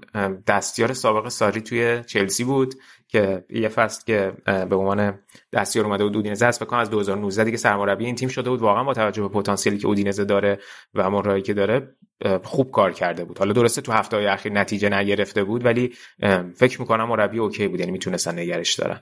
و حالا الان اگه که به مربیای به مدیر اودینزه باشه شاید همین مساوی جلوی میلان رو پای شوک بذارن، ولی خب نتیجه ناامید کننده بود برای میلان دیگه. حتی همین که تونستن حالا حداقل آخر بازی زلاتان یه دونه قید تقریبا برگردون تر تمیز زد، بازی رو تونست حداقل به مساوی بکشونه. خودش باز یه امتیازم یه امتیازه، ولی میلان هم یه سری مشکلات مهره‌ای داره دیگه، به خصوص تو خط دفاعی اشاره کردیم. با نبودن سیمون کیایر الان توموری و رومانیولی بازی میکنن، ولی به شدت میلان دنبال اینه که اگر بتونه توی ژانویه حتما یه مدافع وسط بگیره، حالا یا اون سرمایه‌گذاری رو که قرار بوده توی تابستون آینده انجام بدن یه مقدار جلو میندازن که تو همین ژانویه انجامش بدن، یا اینکه میرن دوباره سراغ یک مدافعی که توی تیم‌های بزرگتر وسط اول داره بازی میکنه و بهش زمان بازی نمیرسه و به عنوان بازیکن قرضی میارنش، مثل همون کاری که با توموری کردن. از اون کارهایی که مالدینی و ماسارا میتونن خوب از پسش بر بیان. بتو و... کسینا ببخشید بگو بگو نه نه نه بگو بتو که اشاره کردی اینم خیلی آینده داره و بیست و سه سالشه و الانم این پس خوب بوده دیگه، هفت گل زده. حالا باید تیمی هم که توش بازی میکنن در نظر بگیریم و نکته مهمی که قراردادش تا بیست و دو تا دو هزار و بیست و دو و احتمال داره که اگر که هم روند خوبش رو ادامه بده مثلا این پانزده تا گل بزنه ممکنه که مورد توجه قرار بگیره همین فصل. ببین این تا دو سال پیش دسته سه پرتغال داشت بازی میکرد، یعنی اودینزه اسکاوتینگ خیلی خوبی کرد که اینو آورده. آره خیلی و... جالب بوده و الان ارزش هم رسیده به شش و نیم میلیون یورو، یه خیلی جالب بوده واقعا. با... یعنی باید واقعا اودینزه برای اینکه ازش بتونه در بیاره باید باش تمدید بکنه که بعد برای اینکه بخوام بفروشنش، چون الان خیلی زیر رادار همه قرار گرفته. باید تمدید بکنه که بعد بتونه سود خوبی از فروشش به دست بیاره دیگه. هم میتونه وینگ راست بازی کنه، هم حالا تخصصیش که مهاجم مرکزی. دقیقاً. ببین راجع به میلان فقط این نکته رو بگم که توی خب حالا با کایوکو هم این بازی بازی میکرد به عنوان دابل پیوت کنار بن ناصر که خوبم نبود باز با کایوکو. و من توی این سایت سمپر میلان یه تحلیلی از بازی میخوندم، معمولا تحلیل‌های خیلی خیلی خوبی می‌نویسه این تیم سمپ... این سایت سمپر میلان. اومده بود بر اساس این موقعیت مکانی بازی میانگین موقعیت مکانی بازیکن‌ها که تو طول بازی به دست اومده بود یه آنالیزی ارائه داده بود که می‌دیدیم که بن ناصر انقدر عقب میشینه که نقش حالا اون دیپ پلینگ میکر تیم رو داره که از اون حالت دابل پیوت اصلا خارج شده بود دیگه، یعنی یه حالتی بود که یه حالت عمود طولی داشتن تو زمین، در یک راستا قرار گرفته بودن با باکایوکو و اصلا بناصر رفته بود بین دوتا مدافع نشسته بود و باکایوکو جلوشون قرار داشت.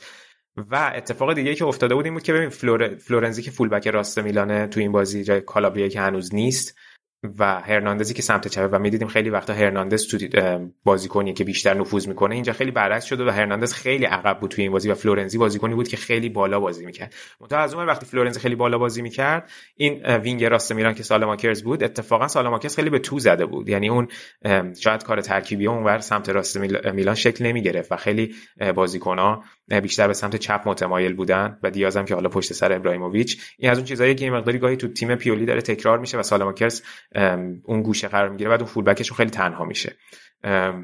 حالا باید ببینیم که تو بازی‌های آینده چه اتفاقی برای میلان میفته، ولی من فکر می‌کنم میلان باز نیاز داره که توی ژانویه اگر میخواد برای اسکودتو بجنگه، یعنی صرفاً رضایتشون به کسب سهمیه نباشه، برای امسال نیاز به یک نقل و انتقالات قوی توی ژانویه دارن که تیم رو بسازن. میلان یه عادلی رو گرفته بود از بوردو، فکر می‌کنم قرضی داده بودش که همین یک سالم تو بوردو باشه، نمیدونم حالا برش میگردونه الان توی ژانویه بیاد براشون بازی بکنه یا نه.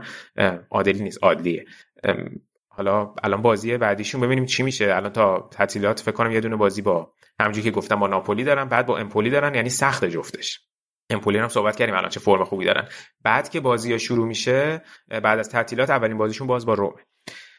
حالا ببینیم همونجوری که گفتم، ببینیم توی نقل و انتقالات بین دو نیم فصل چیکار میکنه مالدینی دیگه برای این تیم. ولی ما... ماکمنیان حالا برگشته، اگه که یه سری اشتباه ماکمنیان هم اشتباه داشت تو بازی با لیورپول، ببینیم که اون الان شاید بتونه باز دوباره یه کمکی باشه براشون توی همین داستان چیز که گفتم، داستان پست چت ایکس جی و اون که چقدر دروازه‌بان میتونه خوب عمل بکنه نسبت به گلی که خورده. مثلا منیان بهترین آمار رو داره، منیان مثبت سه، اگه که گل خوردهشو با تفاوت گل خورده با این پست شات ایکس جیش رو مقایسه کنی، در واقع پست شات ایکس جیش منهای گل خوردهش مثبت سه، یعنی اینکه خب تونسته سه گل بیشتر نجات بده نسبت به اون شوت، کیفیت شوتایی که تو چارچوبش بوده. از این لحاظ توی سری آ بهترین عملکرد رو داره. به خصوص می‌بینیم که خیلی بیشتر این آمار بعضی وقتا برای تیم‌های پایین جدولی که تعداد شوت زیادی توی دروازه‌اش خورده میشه، بین دروازه‌بانا تعداد سیو بیشتر میشه، این آمار خیلی اونجا بیشتر نمود پیدا میکنه تا تیم‌های بالای جدولی که کمتر موقعیت حریفشون به دست میاره. ولی می‌بینیم الان منیان این آمارش خیلی خوبه، یعنی اگه منیان الان بمونه یه بازی رو دوباره توی فصل مثلا هم اوایل فصل رو فرم باشه، خیلی تو دروازه کمک میکنه. ولی میلان هم همون شرایطی که برای ناپولی پیش اومده دیگه، یعنی اگه که واقعا کیر این آسیب دیدگی براش پیش می اومد شاید اوضاعشون بهتر می بود. ولی الان بازی عدم قطعیتی توی خط دفاعی وجود داره، چون رومانیولی واقعا مدافع تیم قهرمان نیست، اینجوری بخوام بگم، یعنی نگیم حالا مدافع تاپی نیست، یعنی مثلا همه نگیم همه مشکلات میلان الان به خاطر رومانیولیه، ولی نظر من رومانیولی مدافع تیم قهرمان نیست واقعا که بخواد میلان باش قهرمان بشه. بسیار عالی، بریم سراغ تیم اول میلان، یکم خوشحالت کنم. شما هم که چهار هیچ کالیاریو بردین. سینا جون بچه اومده بودن میگفتن اینقدر گفتی ما نسخه رئال میپیچیم و اینا که کروس با یه شوت کل امید و آرزوها و سمیر و همه رو فرستاد ته دروازه که چی شد پس؟ آره راجب بازی اینتر رئال که حالا با علی صحبت کردیم، ولی آره دیگه پیش اومد دیگه، ما حالا تلاشمونو کردیم نشد. بیا پس همون کالیاریا بگو، خیلی فرق نمیکنه. نه دیگه یه تفاوت سطحی واقعا داریم با یه تیمی که چندین ساله توی سطح اول چمپیونز لیگ داره بازی میکنه، ولی واقعا خوب بود، من راضی بودم این بازیایی که جفتشو انجام دادیم جلوی رئال. ولی خب توی لیگ الان انصافا خوب بوده روند اون دیگه، حالا چهار تا بازی الان پشت هم بردیم و یازده تا گل زدیم، چهار تا کلین شیت پیاپی داشتیم. همین که بچه‌ها نمیذارن توپم زیاد به سمت هندانویچ بره، خودشون که مثبتی، البته از حق نگذریم یه دو تا سیو خوب داشت تو چند تا بازی اخیر. ولی بازیامون هم حالا آسون بوده، یعنی مثلا جلو ونتزیا و اسپتزیا و کالیاری بود، فقط یه بازی جلو روم بود که اونم نیمه اول تمامش کردن سه شد. یه نکته‌ای که توی روند بازی اینتر تو این چهار تا بازی این بوده که هر بازی که جلو میریم این مالکیت توپ اینتر افزایش چشمگیری داشت. یعنی می‌بینیم که خیلی اینزاگی رو به بازی مالکانه آورده و خیلی بازی جذابی رو تیم ارائه میده، خیلی بازی سرگرم کننده ای رو ارائه میده، یعنی اون بازی که میگن تماشاگر لذت میبره ارائه میده. من خودم لزوما طرفدار این نیستم که یک تیم حتما باید جذاب بازی کنه، مثلا تیم من اگه جذاب بازی کنه نتیجه نگیری من خوشحال میشم، نه، من همیشه خیلی من ذهنم نتیجه گراست. ولی وقتی که دیگه این دو تا توأم میشه با هم، خیلی به عنوان یک تماشاچی میتونی لذت ببری. واقعا کالیاری رو نابود کردن، یعنی رسما پدر کالیاری در آدم و واقعا تیم والتر ماتزاری اوضاعش خیلی خرابه، به احتمال خیلی زیاد این فصل سقوط میکنه. و اگر که تازه کرانیو تو این بازی بیشک بهترین بازیکن زمین بود، دروازه‌بان کالیاری، و ببین بیست و پنج تا شوت داشت اینتر، این هم مثل همون داستان ناپولی برای اینتر فکر کنم رکورد بود، بیست و پنج تا شوت. منتها بیست و پنج تا شوت که اینتر داشت پانزده تاش تو چارچوب بود و این کرانیو فوق‌العاده بود این بازی، یعنی کلی بدبخت سیو داشت، پوستش کنده شد. یازده تا سیو داشت و تازه چهار تا هم بنده خدا خورد. خیلی اوضاع دفاعشون بد بود و آره دیگه اینتر هم چهار تا زد. یه نکته مهم، فرم فوق العاده هاکانه که یه دونه پاس گل داد روی کورنر. واقعا اینتر داره این فصل خیلی از کورنرها و ضربات ایستگاهیش خوب استفاده میکنه به خاطر وجود دیمارکو و هاکان. و فکر کنم الان از چهل و یک گلی که زدن اگه اشتباه نکنم هشت تا ده تاش روی ست پیس بوده که خب استفاده خیلی خوبیه.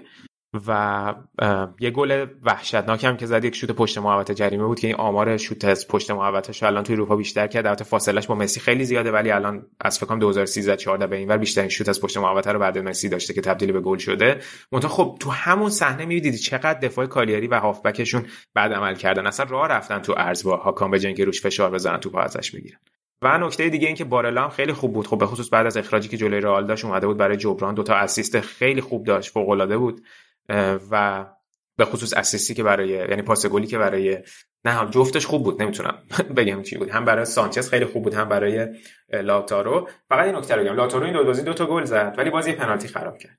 اینتر این فصل خیلی پنالتی خراب کرده و وقتی هاکان و پریشیچ هستن واقعا دیگه نباید اجازه بدن لاتارو بره پشت توپ. یکی از این خبرنگارای ایتالیایی طرفدار اینتر، مال فکر کنم یکی از این سایت‌های هواداری خیلی اطلاعات به روز الان اسمشو فراموش کردم، نکته جالبی نوشته بود آقا پنالتی زدن خودش یک تکنیکه، اینجوری نیست که توی بازی شما بگید که حالا پنالتی رو بدیم این بزنه، شاید این دفعه شد شاید نشد. مهمه واقعا پنالتی گل بشه، یعنی اینجوری نیست که بدیم بدیم حالا شاید شد شاید نشد. وقتی اینقدر اثبات کرده که نمیتونه پنالتی رو گل کنه، واقعا چه اصراری بهش پنالتی میدیم بزنه دیگه. سه تا پنالتی خراب کرده دیگه، سه تا، یکیش هم که دو دربی به اون مهمی بوده. وقتی هاکان هست برای چی باید پنالتی دادین داده بشه؟ اینتر فصل پیش که لوکاکو بود همه پنالتی‌های توی فصلش رو گل کرد، همه ایناست که میتونه شاید آخر فصل باعث ایجاد تفاوت بشه. امیدوارم واقعا دیگه اش پنالتی نده. دمش گرم، دو تا گل زد، الان آمار گلزنیش هم رفت بالا، چهار تا بازی پشت هم گل میزنه. ولی بی خیال دیگه، پنالتی رو بی خیال هستن بقیه بازیکنایی که بزنن. یه بازی هم که دیمارکو خراب کرد دیگه باید بی خیالش بشه. یه بازیکن پنالتی زن مثل جورجینیو جذب کنین تو ژانویه. چه گلای خوبی زد پسر این جورجینیو، بخش پریمیر لیگ نداشتی من تعریف کنم. چه دوتا پنالتی ردیف زد به واتفورد، اصلا جیگر اون حال اومد آقای آرادخان. خیلی خوب زد، فقط واسه ایتالیا بد میخواد توی واتفورد پنالتی گل کنه، اون پنالتی که نباید گل میکرد و گل نکرد دستش هم درد نکنه. ما میریم جام جهانی، خیالت راحت. ضبط میکنیم برنامه‌اش رو سینا جون، حتما حتما حتما. آره خلاصه این از وضعیت اینتر و خیلی خوب حرف سر اینه که انقدر اسکواد اینتر خوبه که الان مثلا چند تا بازی دیفرای نبوده، مشکلی پیش نیومده، یا الان دومفریس به نسبت آماده شده، نبوده دارمیان البته که حس میشه، من واقعا دارمیانو دوست دارم ولی مثلا مورینیو مصاحبه کرده بود و حتی یکی یکی دیگه از مربیام اشاره کرده بود که گفته بودن که قشنگ حسادت میکنم به اسکوادی که دست اینزاگیه که میتونه از رو نیمکت یه سری بازیکن هم سطح تیم اصلی بیاره تو زمین و ورقو براش برگردونن یا حداقل همون کیفیت رو حفظ بکنه. خلاصه الان خیلی اوضاع اینتر خوبه، پنج تا بازی پشت هم تو لیگ برده ولی برنامه بازیاش توی ژانویه فوریه خیلی سخت میشه، یعنی وحشتناک میشه. اونجا خیلی میتونه نقطه کلیدی فصل باشه، به خصوص با بازیایی که الان جلوی لیورپول خواهیم داشت. ببین اون تیکه از فصل اینتر باید با لاتزیو، آتالانتا، ونتسیا، میلان، ناپولی، لیورپول، ساسولو بازی کنه پشت هم و همه اینا توی یک ماه، یک ماه و مثلا یک هفته. خیلی برنامه فشرده و سنگینیه. فکر کنم که اون موقع از فصل خیلی چیزا رو برای قهرمانی مشخص میکنه. سوپرکاپ رو هم تازه ما باید شیشون بازی کنیم با یوونتوس، شیش ژانویه. که اون رو هم مضاف بر این داستان اگه بکنیم خیلی برنامه پرفشاری. واقعا اگه من فهمیدم چه دنسی انگلیس، اسپانیا و ایتالیا دارم و سوپرکاپ باید همون اول برگزار کنیم بره دیگه. حالا برگزار کنیم. آره مسخره کردن خودش. آره باعث به هم ریختن برنامه و داستان. حالا واسه خود تو ایتالیا می‌خواستن برن عربستان دیگه نشد. خدا رو شکر. نشم است. این از وضعیت اینتر زیاد صحبت می‌کنیم و راجعش هفته پیشم زیاد صحبت کردیم دیگه. کفایت. رفتیم صدر جدول خلاصه. بسیار عالی موندیم ساعت فعلا واس واس واس فعلا واس واس حالا آره بعد به قول تو بعد از ژانویه فوریه میشه تصمیم بهتری گرفت که قهرمان میشیم، به خصوص اینکه این نکته هم نباید فراموش کنیم که تو فصل پیش روی اعصاب خدای فوتبال خیلی راه رفتی، خدای فوتبال هم فصل پیش تلافی نکرد، میتونه این فصل تلافی کنه. با علی منصور صحبت همون شماره خدای فوتبال داره نبرد خدای فوتبال هم دیگه. آره ببینیم چی میشه فعلا یکم کاندان به خاطر گل روی شما ببینیم چی میشه. آره خوب شد تو طرفدار بایر نشدی، اصلا جنبه نداشتی. آقا دیگه به من نگین شماها، عجب روی دارن این دوتا. بابا علی که اصلا علی که اصلا مدیر اقتصادی پرز به ما آره. نمیگه خود پرز انقدر چیز نمیکنه.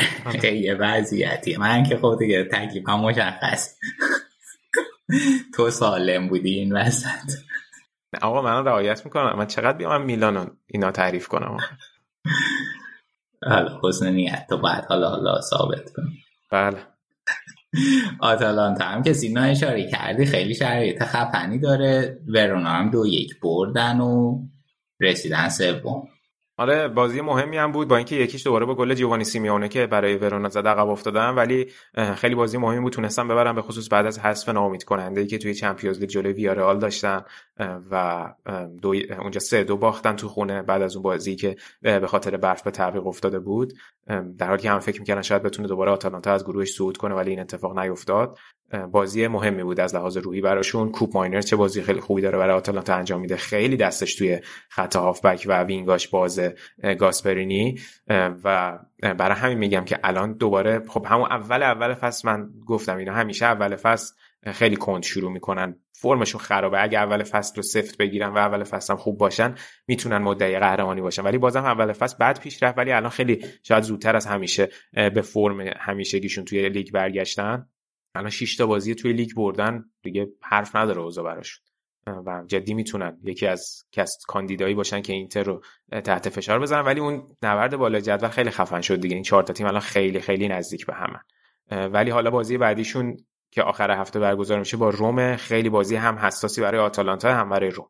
این آیه سیمون هم که اشاره کردی تا دو هزار و بیست و دو قرارداد داره و با تعجب این که از دو هزار و هجده اینا یه افتی داشت، اون موقع خیلی خوب بود توی فیورنتینا بود بکنم.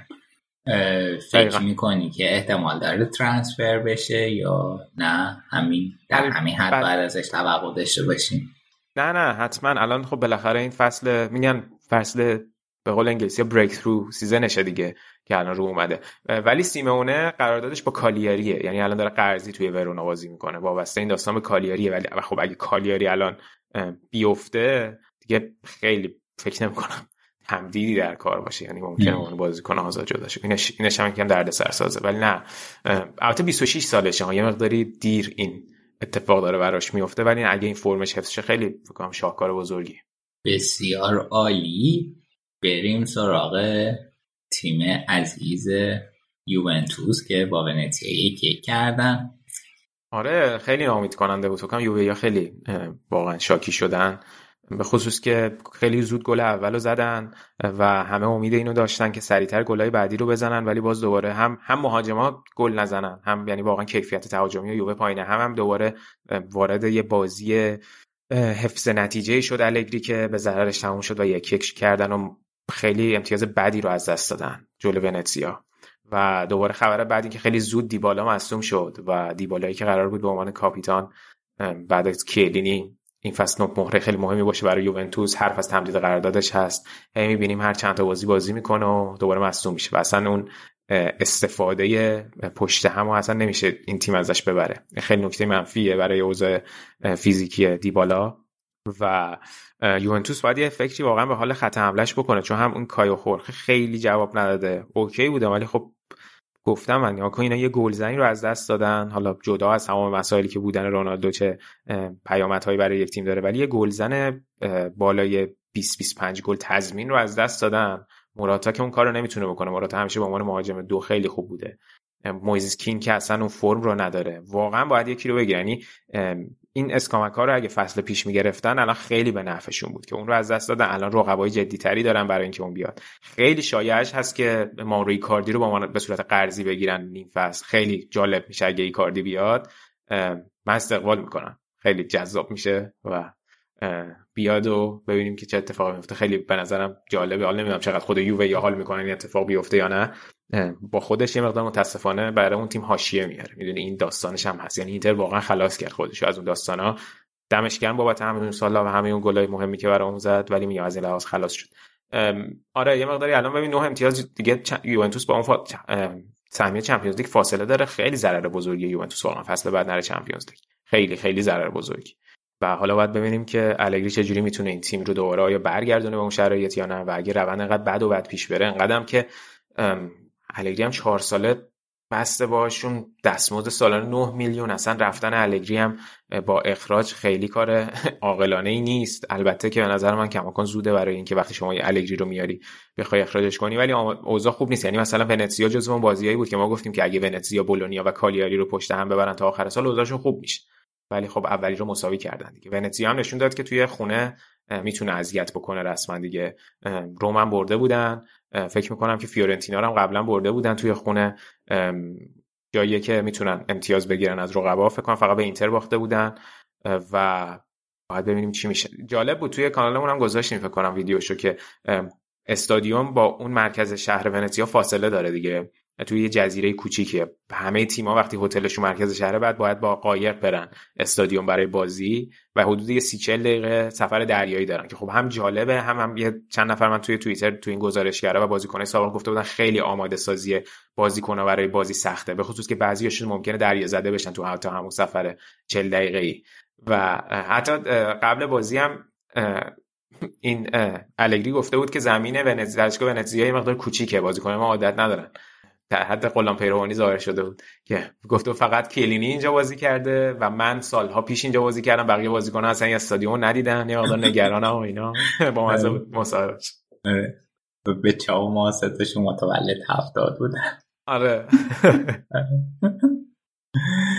آره این کلیت اوضاع یوونتوس. آی مویزه کینم خیلی هایپی مدت دورش بود، آخرش هم نفهمیدیم تلفظ سگش چجوریه، یه بار بحث کردیم و کین کین که کین مویزم بگیم مویز مویز کین من بیشتر میشنم الان. ولی این فصل خیلی بد بوده دیگه، گفتیم توی سری آ دوتا زده، یه گلم که به مالمو زد اون بازی آره. که یکیچ بردن و خیلی خوب نبوده.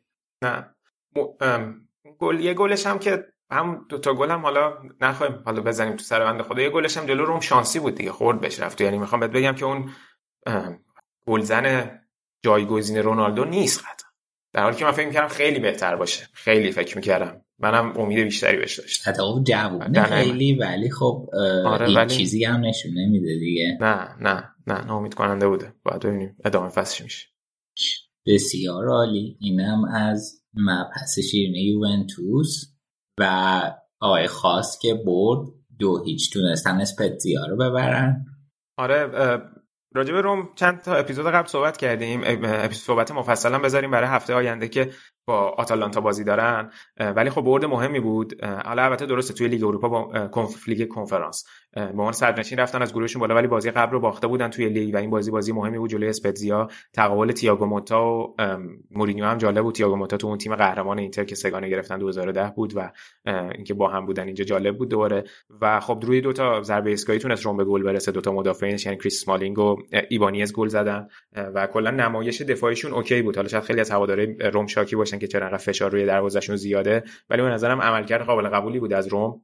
و حالا باز دوباره به عنوان به خاطر مشکلاتی که مورینیو هم به خاطر توی اسکوادش داره، باز دوباره سه دفاعی بازی کرده بود. این بازی هم نبوده بازیکنایی که هنوز مثلا نبوده، پلگرینی خیلی خیلی فقدان بزرگیه برای روم و راجبه حالا آم... یه سری آمار ازشون در آورده بودم، چه توی فاز دفاعی چه توی فاز هجومی، واقعا اونقدر اگه که از لحاظ دیتا نگاه کنی، از لحاظ تعداد شوتی که میزنن، شوتی که میخورن، واقعا اوضاعشون بد نیست، ولی خیلی عدم قطعیت نسبت به فرمشون وجود داره و همه بازی‌های بزرگم تا حالا دادن، هیچ کدومو نبرد. الان بازی با آتالانتا خیلی مهمه، اگه ببره یهو خیلی بوست عجیب غریبی برای این تیم، ولی اگه ببازه باز دوباره فشارشون زیاد میشه. این بنده خدا جیان هم آخر بازی یه گل زد که خوشحالیشم کرد که گل سوم بود، یه کارت داشت ولی توپو با دست زده بود قبل گل و داور کارت دوم بهش داد به جای اینکه گلش اعلام بشه، بعد وار اخراج شد از بازی، بدبخت. فقط اینو بگم خوشحالی کرد، اخراجم شد. دقیقاً. بسیار. بعد خیلی بعد. ما ببین توی پادکست دیوید آمویال بحث سر روم بود، من یه سوال براش فرستاده بودم که توقع مدیران از مورینیو چی میتونه باشه با توجه به اون فصل نقل و انتقالاتی که داشتن و خب اونقدر روی ساختن اسکواد کار نکردن، بیشتر روی از دست یعنی روی رد کردن بازیکن‌ها کار کردن.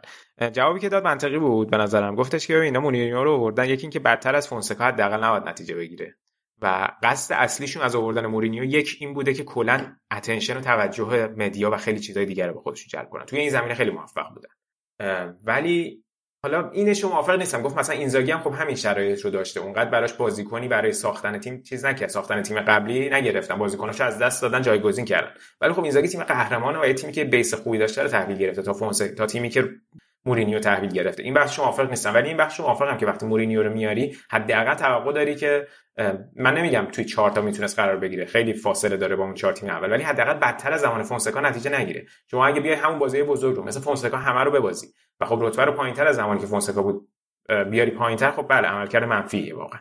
و خب البته این نکته ای هم گفت جالب بود، گفت مثلا از خیلی ما خیلی وقت راجع به یه سری آدما مثلا مثل مورینیو بیشتر از اینکه فکتوال صحبت کنیم یه مقداری فکت ها رو نسبت به اون چیزی که دوست داریم استفاده میکنیم. مثلا میگم من از مورینیو خیلی خوشم نمیاد، الان همه اون نکات منفیشو میگم، ولی کسایی که ازش خوششون میاد میتونن بیان یه سری توجیهات بر اساس سری فکت بیارن که خب میتونه قشنگ کاملا کاری باشه که من چند بار گفتم توی برنامه به خاطر اون ذهنیت بایاسی که دارم نسبت به مورینیو انجام میدم. ولی بذار ببینیم بازی با آتالانتا هم چی میشه تا حالا یه مقداری دقیق‌تر اسپسیفیک راجع به روم صحبت بکنیم، ببینیم شرایطشون توی ادامه فصل میتونه خوب باشه. فعلا الان که بالاتر از یوونتوس تو جدول قرار دارن، بد نبوده ولی خب بازی سخت زیاد دارن تا بعد از تعطیلات. این یکی تیم روم هم که شرایط خوبی نداره، دو یکم به ساسولو باختن و خیلی اوضاع تیم ساری بده، خیلی بده واقعا بده. الان دو تا بازی که تو پنج نه آره دیگه تو شش تا بازی اخیر فقط دو تا برد داشته لاتزیو و این بازی هم باخت بعدی بود. حالا مثلا یه نکته مثبتش هم استراتوشکا استراتوشکا اومده بود جای رینا تو دروازه قرار گرفته بود، مثلا رینا عملکرد اصلا خوبی نداشته تو بازی‌های اخیر و الان شاید ببینیم تو دروازه تغییری اتفاق میفته یا نه. بعد از بازی تمرین روز بعد بازی رو کلا تعطیل کرده بودن که با بازیکن‌ها صحبت بکنه. فکر کنم هم مدیریت خیلی شاکی، هم خود ساری از بازیکن‌ها شاکیه، ولی خب مدیریت اگه شاکیه واقعا باید برای این بدبخت بازیکنام بگیرن. یعنی لاتیو اصلا ترانسفر ویندوهای خوبی نداشته، زمان اینزاگی هم واقعا آدم دلش کباب می‌شد، این سال آخر اصلا هیچیو نمی‌گرفت. یعنی بعد از اون فصل خوبی که داشتن با فشار گذاشته بودن داشتن قهرمان می‌شدن که خورد به کووید، واقعا فصل بعدش آدم توقع داشت که اینا رفتن چمپیونز لیگ ترانسفر ویندو خوب داشته باشن، رفتن وداد موریکی رو خریدن و این و اونم اصلا اوضاع خیلی خوبی نداره لاتزیو. یعنی واقعا یه مقداری به هم ریخته است اوضاعشون، خیلی نمیتونی نتیجه بگیری. آقا الان رو فرم اومدن نیومدن، یه سری جرقه‌ها یه سری بازی خوب میبرن بعد یه سری بازی اینجوری، نمیدونم خیلی اوضاع جالبی نداره دیگه. الان امپولی و فیورنتینا، فیورنتینا پنجم، امپولی هشتم، لاتزیو نهم دیگه. حالا این هفته با جنوا بازی دارن که خودش اوضاعش فاجعه است، شاید یکم بتونن سر و سامون بدن به اوضاع. با یه بازی هم البته کاری در نمیاد. این هم از لاتزیو. فقط این اسم فیورنتینا اومد وسط، اینو بگم که حالا الان فیورنتینا تونسته سه تا بازی پشت هم ببره، خیلی اتفاق خوبی بوده. بلاهویچ دو تا گل زد، رفت صدر جدول با پانزده گل و سی و دو تا گل زده. الان فقط رونالدوئه که توی یک سال میلادی در ایتالیا فکر کنم سی و چهار تا گل زده و نفر بعدی تو کل تاریخ فوتبال ایتالیا فکر کنم که بلاهویچ باشه که تونسته سی و دو تا گل بزنه بعد از لوکاتونی. و الان خیلی خب همش هایپ دور ولاهویچ خیلی زیاده، اینکه کدوم تیم میتونه بره. ببین رایولا صحبت کرده بود که هالند چهار تا تیم با محتمله بره، بایرن و رئال و من سیتی و بارسلونا و ولی خب مثلا ولاهویچ الان باز همش، یعنی شاید اصلا مثلا یهو ببینی که اگه که هالند از دورتموند بره خود خود دورتموند بیاد سراغ ولاهویچ، هیچ بعید نیست این اتفاق بیفته. و خب تیم‌های ایتالیایی مثل یوونتوس هم دنبالشن دیگه، ولی چیزی که مشخصه خیلی علاقه مثل که رفتن به آرسنال نداره، چون آرسنال خیلی پیشنهادش جدی بوده، ولی حرف هم یونایتد بوده هم حرف تاتنهام خیلی خوب مطرح بوده. باید ببینیم که واقعا توی بین دو نیم فصل اتفاقی برای فروشش میفته یا نه. خیلی بازیکنیه که هایپ دورش زیاد خواهد بود دیگه. آره دقیقا همینطوره. و حالا این قضیه هم با یه خوردن بستگی به سرنوشته کریم‌آدمی داره که اونم هنوز مشخص نیست. مثلا اگه که دورتموند بتونه اونو بگیره دیگه احتمالا نمیاد سراغ ولاهویچ، ولی آره اگه اونجا شکست بخورن قطعا داغ‌ترین گزینه برشون ولاهویچ. دقیقا دقیقا حتی نمیدونم یه خورده من فکر میکنم که تمایلشون به شاید کمتر باشه به خاطر تجربه بعدی که با این موبیله داشتن و جواب نداد، ولی حالا باید ببینیم چی میشه. آره دقیقا. مرسی سینا از بخش ایتالیایی مفصلی که داشتیم. مرسی از همه شما که تا اینجا به برنامه ما گوش دادید. ممنون که نظراتتون، دیدگاهاتون، کامنت های انرژیزاتون رو برای ما میذارید. بازم برامون کامنت بذارید و کمک کنید که ما با قدرت ادامه بدیم. اگر اولین باره که رادیو آفساید رو میشنوید، ما رو توی کست باکس سابسکرایب کنید. کانال یوتیوب داریم، اونجا محتواهای متنوع و جدیدی رو میذاریم که بعضا توی پادکست رو بهش پرداخته نمیشه. حتما کانال یوتیوب رو سابسکرایب کنید و زنگوله رو فشار بدید که هر ویدیو جدید میاد نوتیفیکیشنش براتون بیاد و ازش مطلع بشید. و مهمتر از همه، ما را به دوست و آشنای فوتبالیتون معرفی کنید. تا بعد.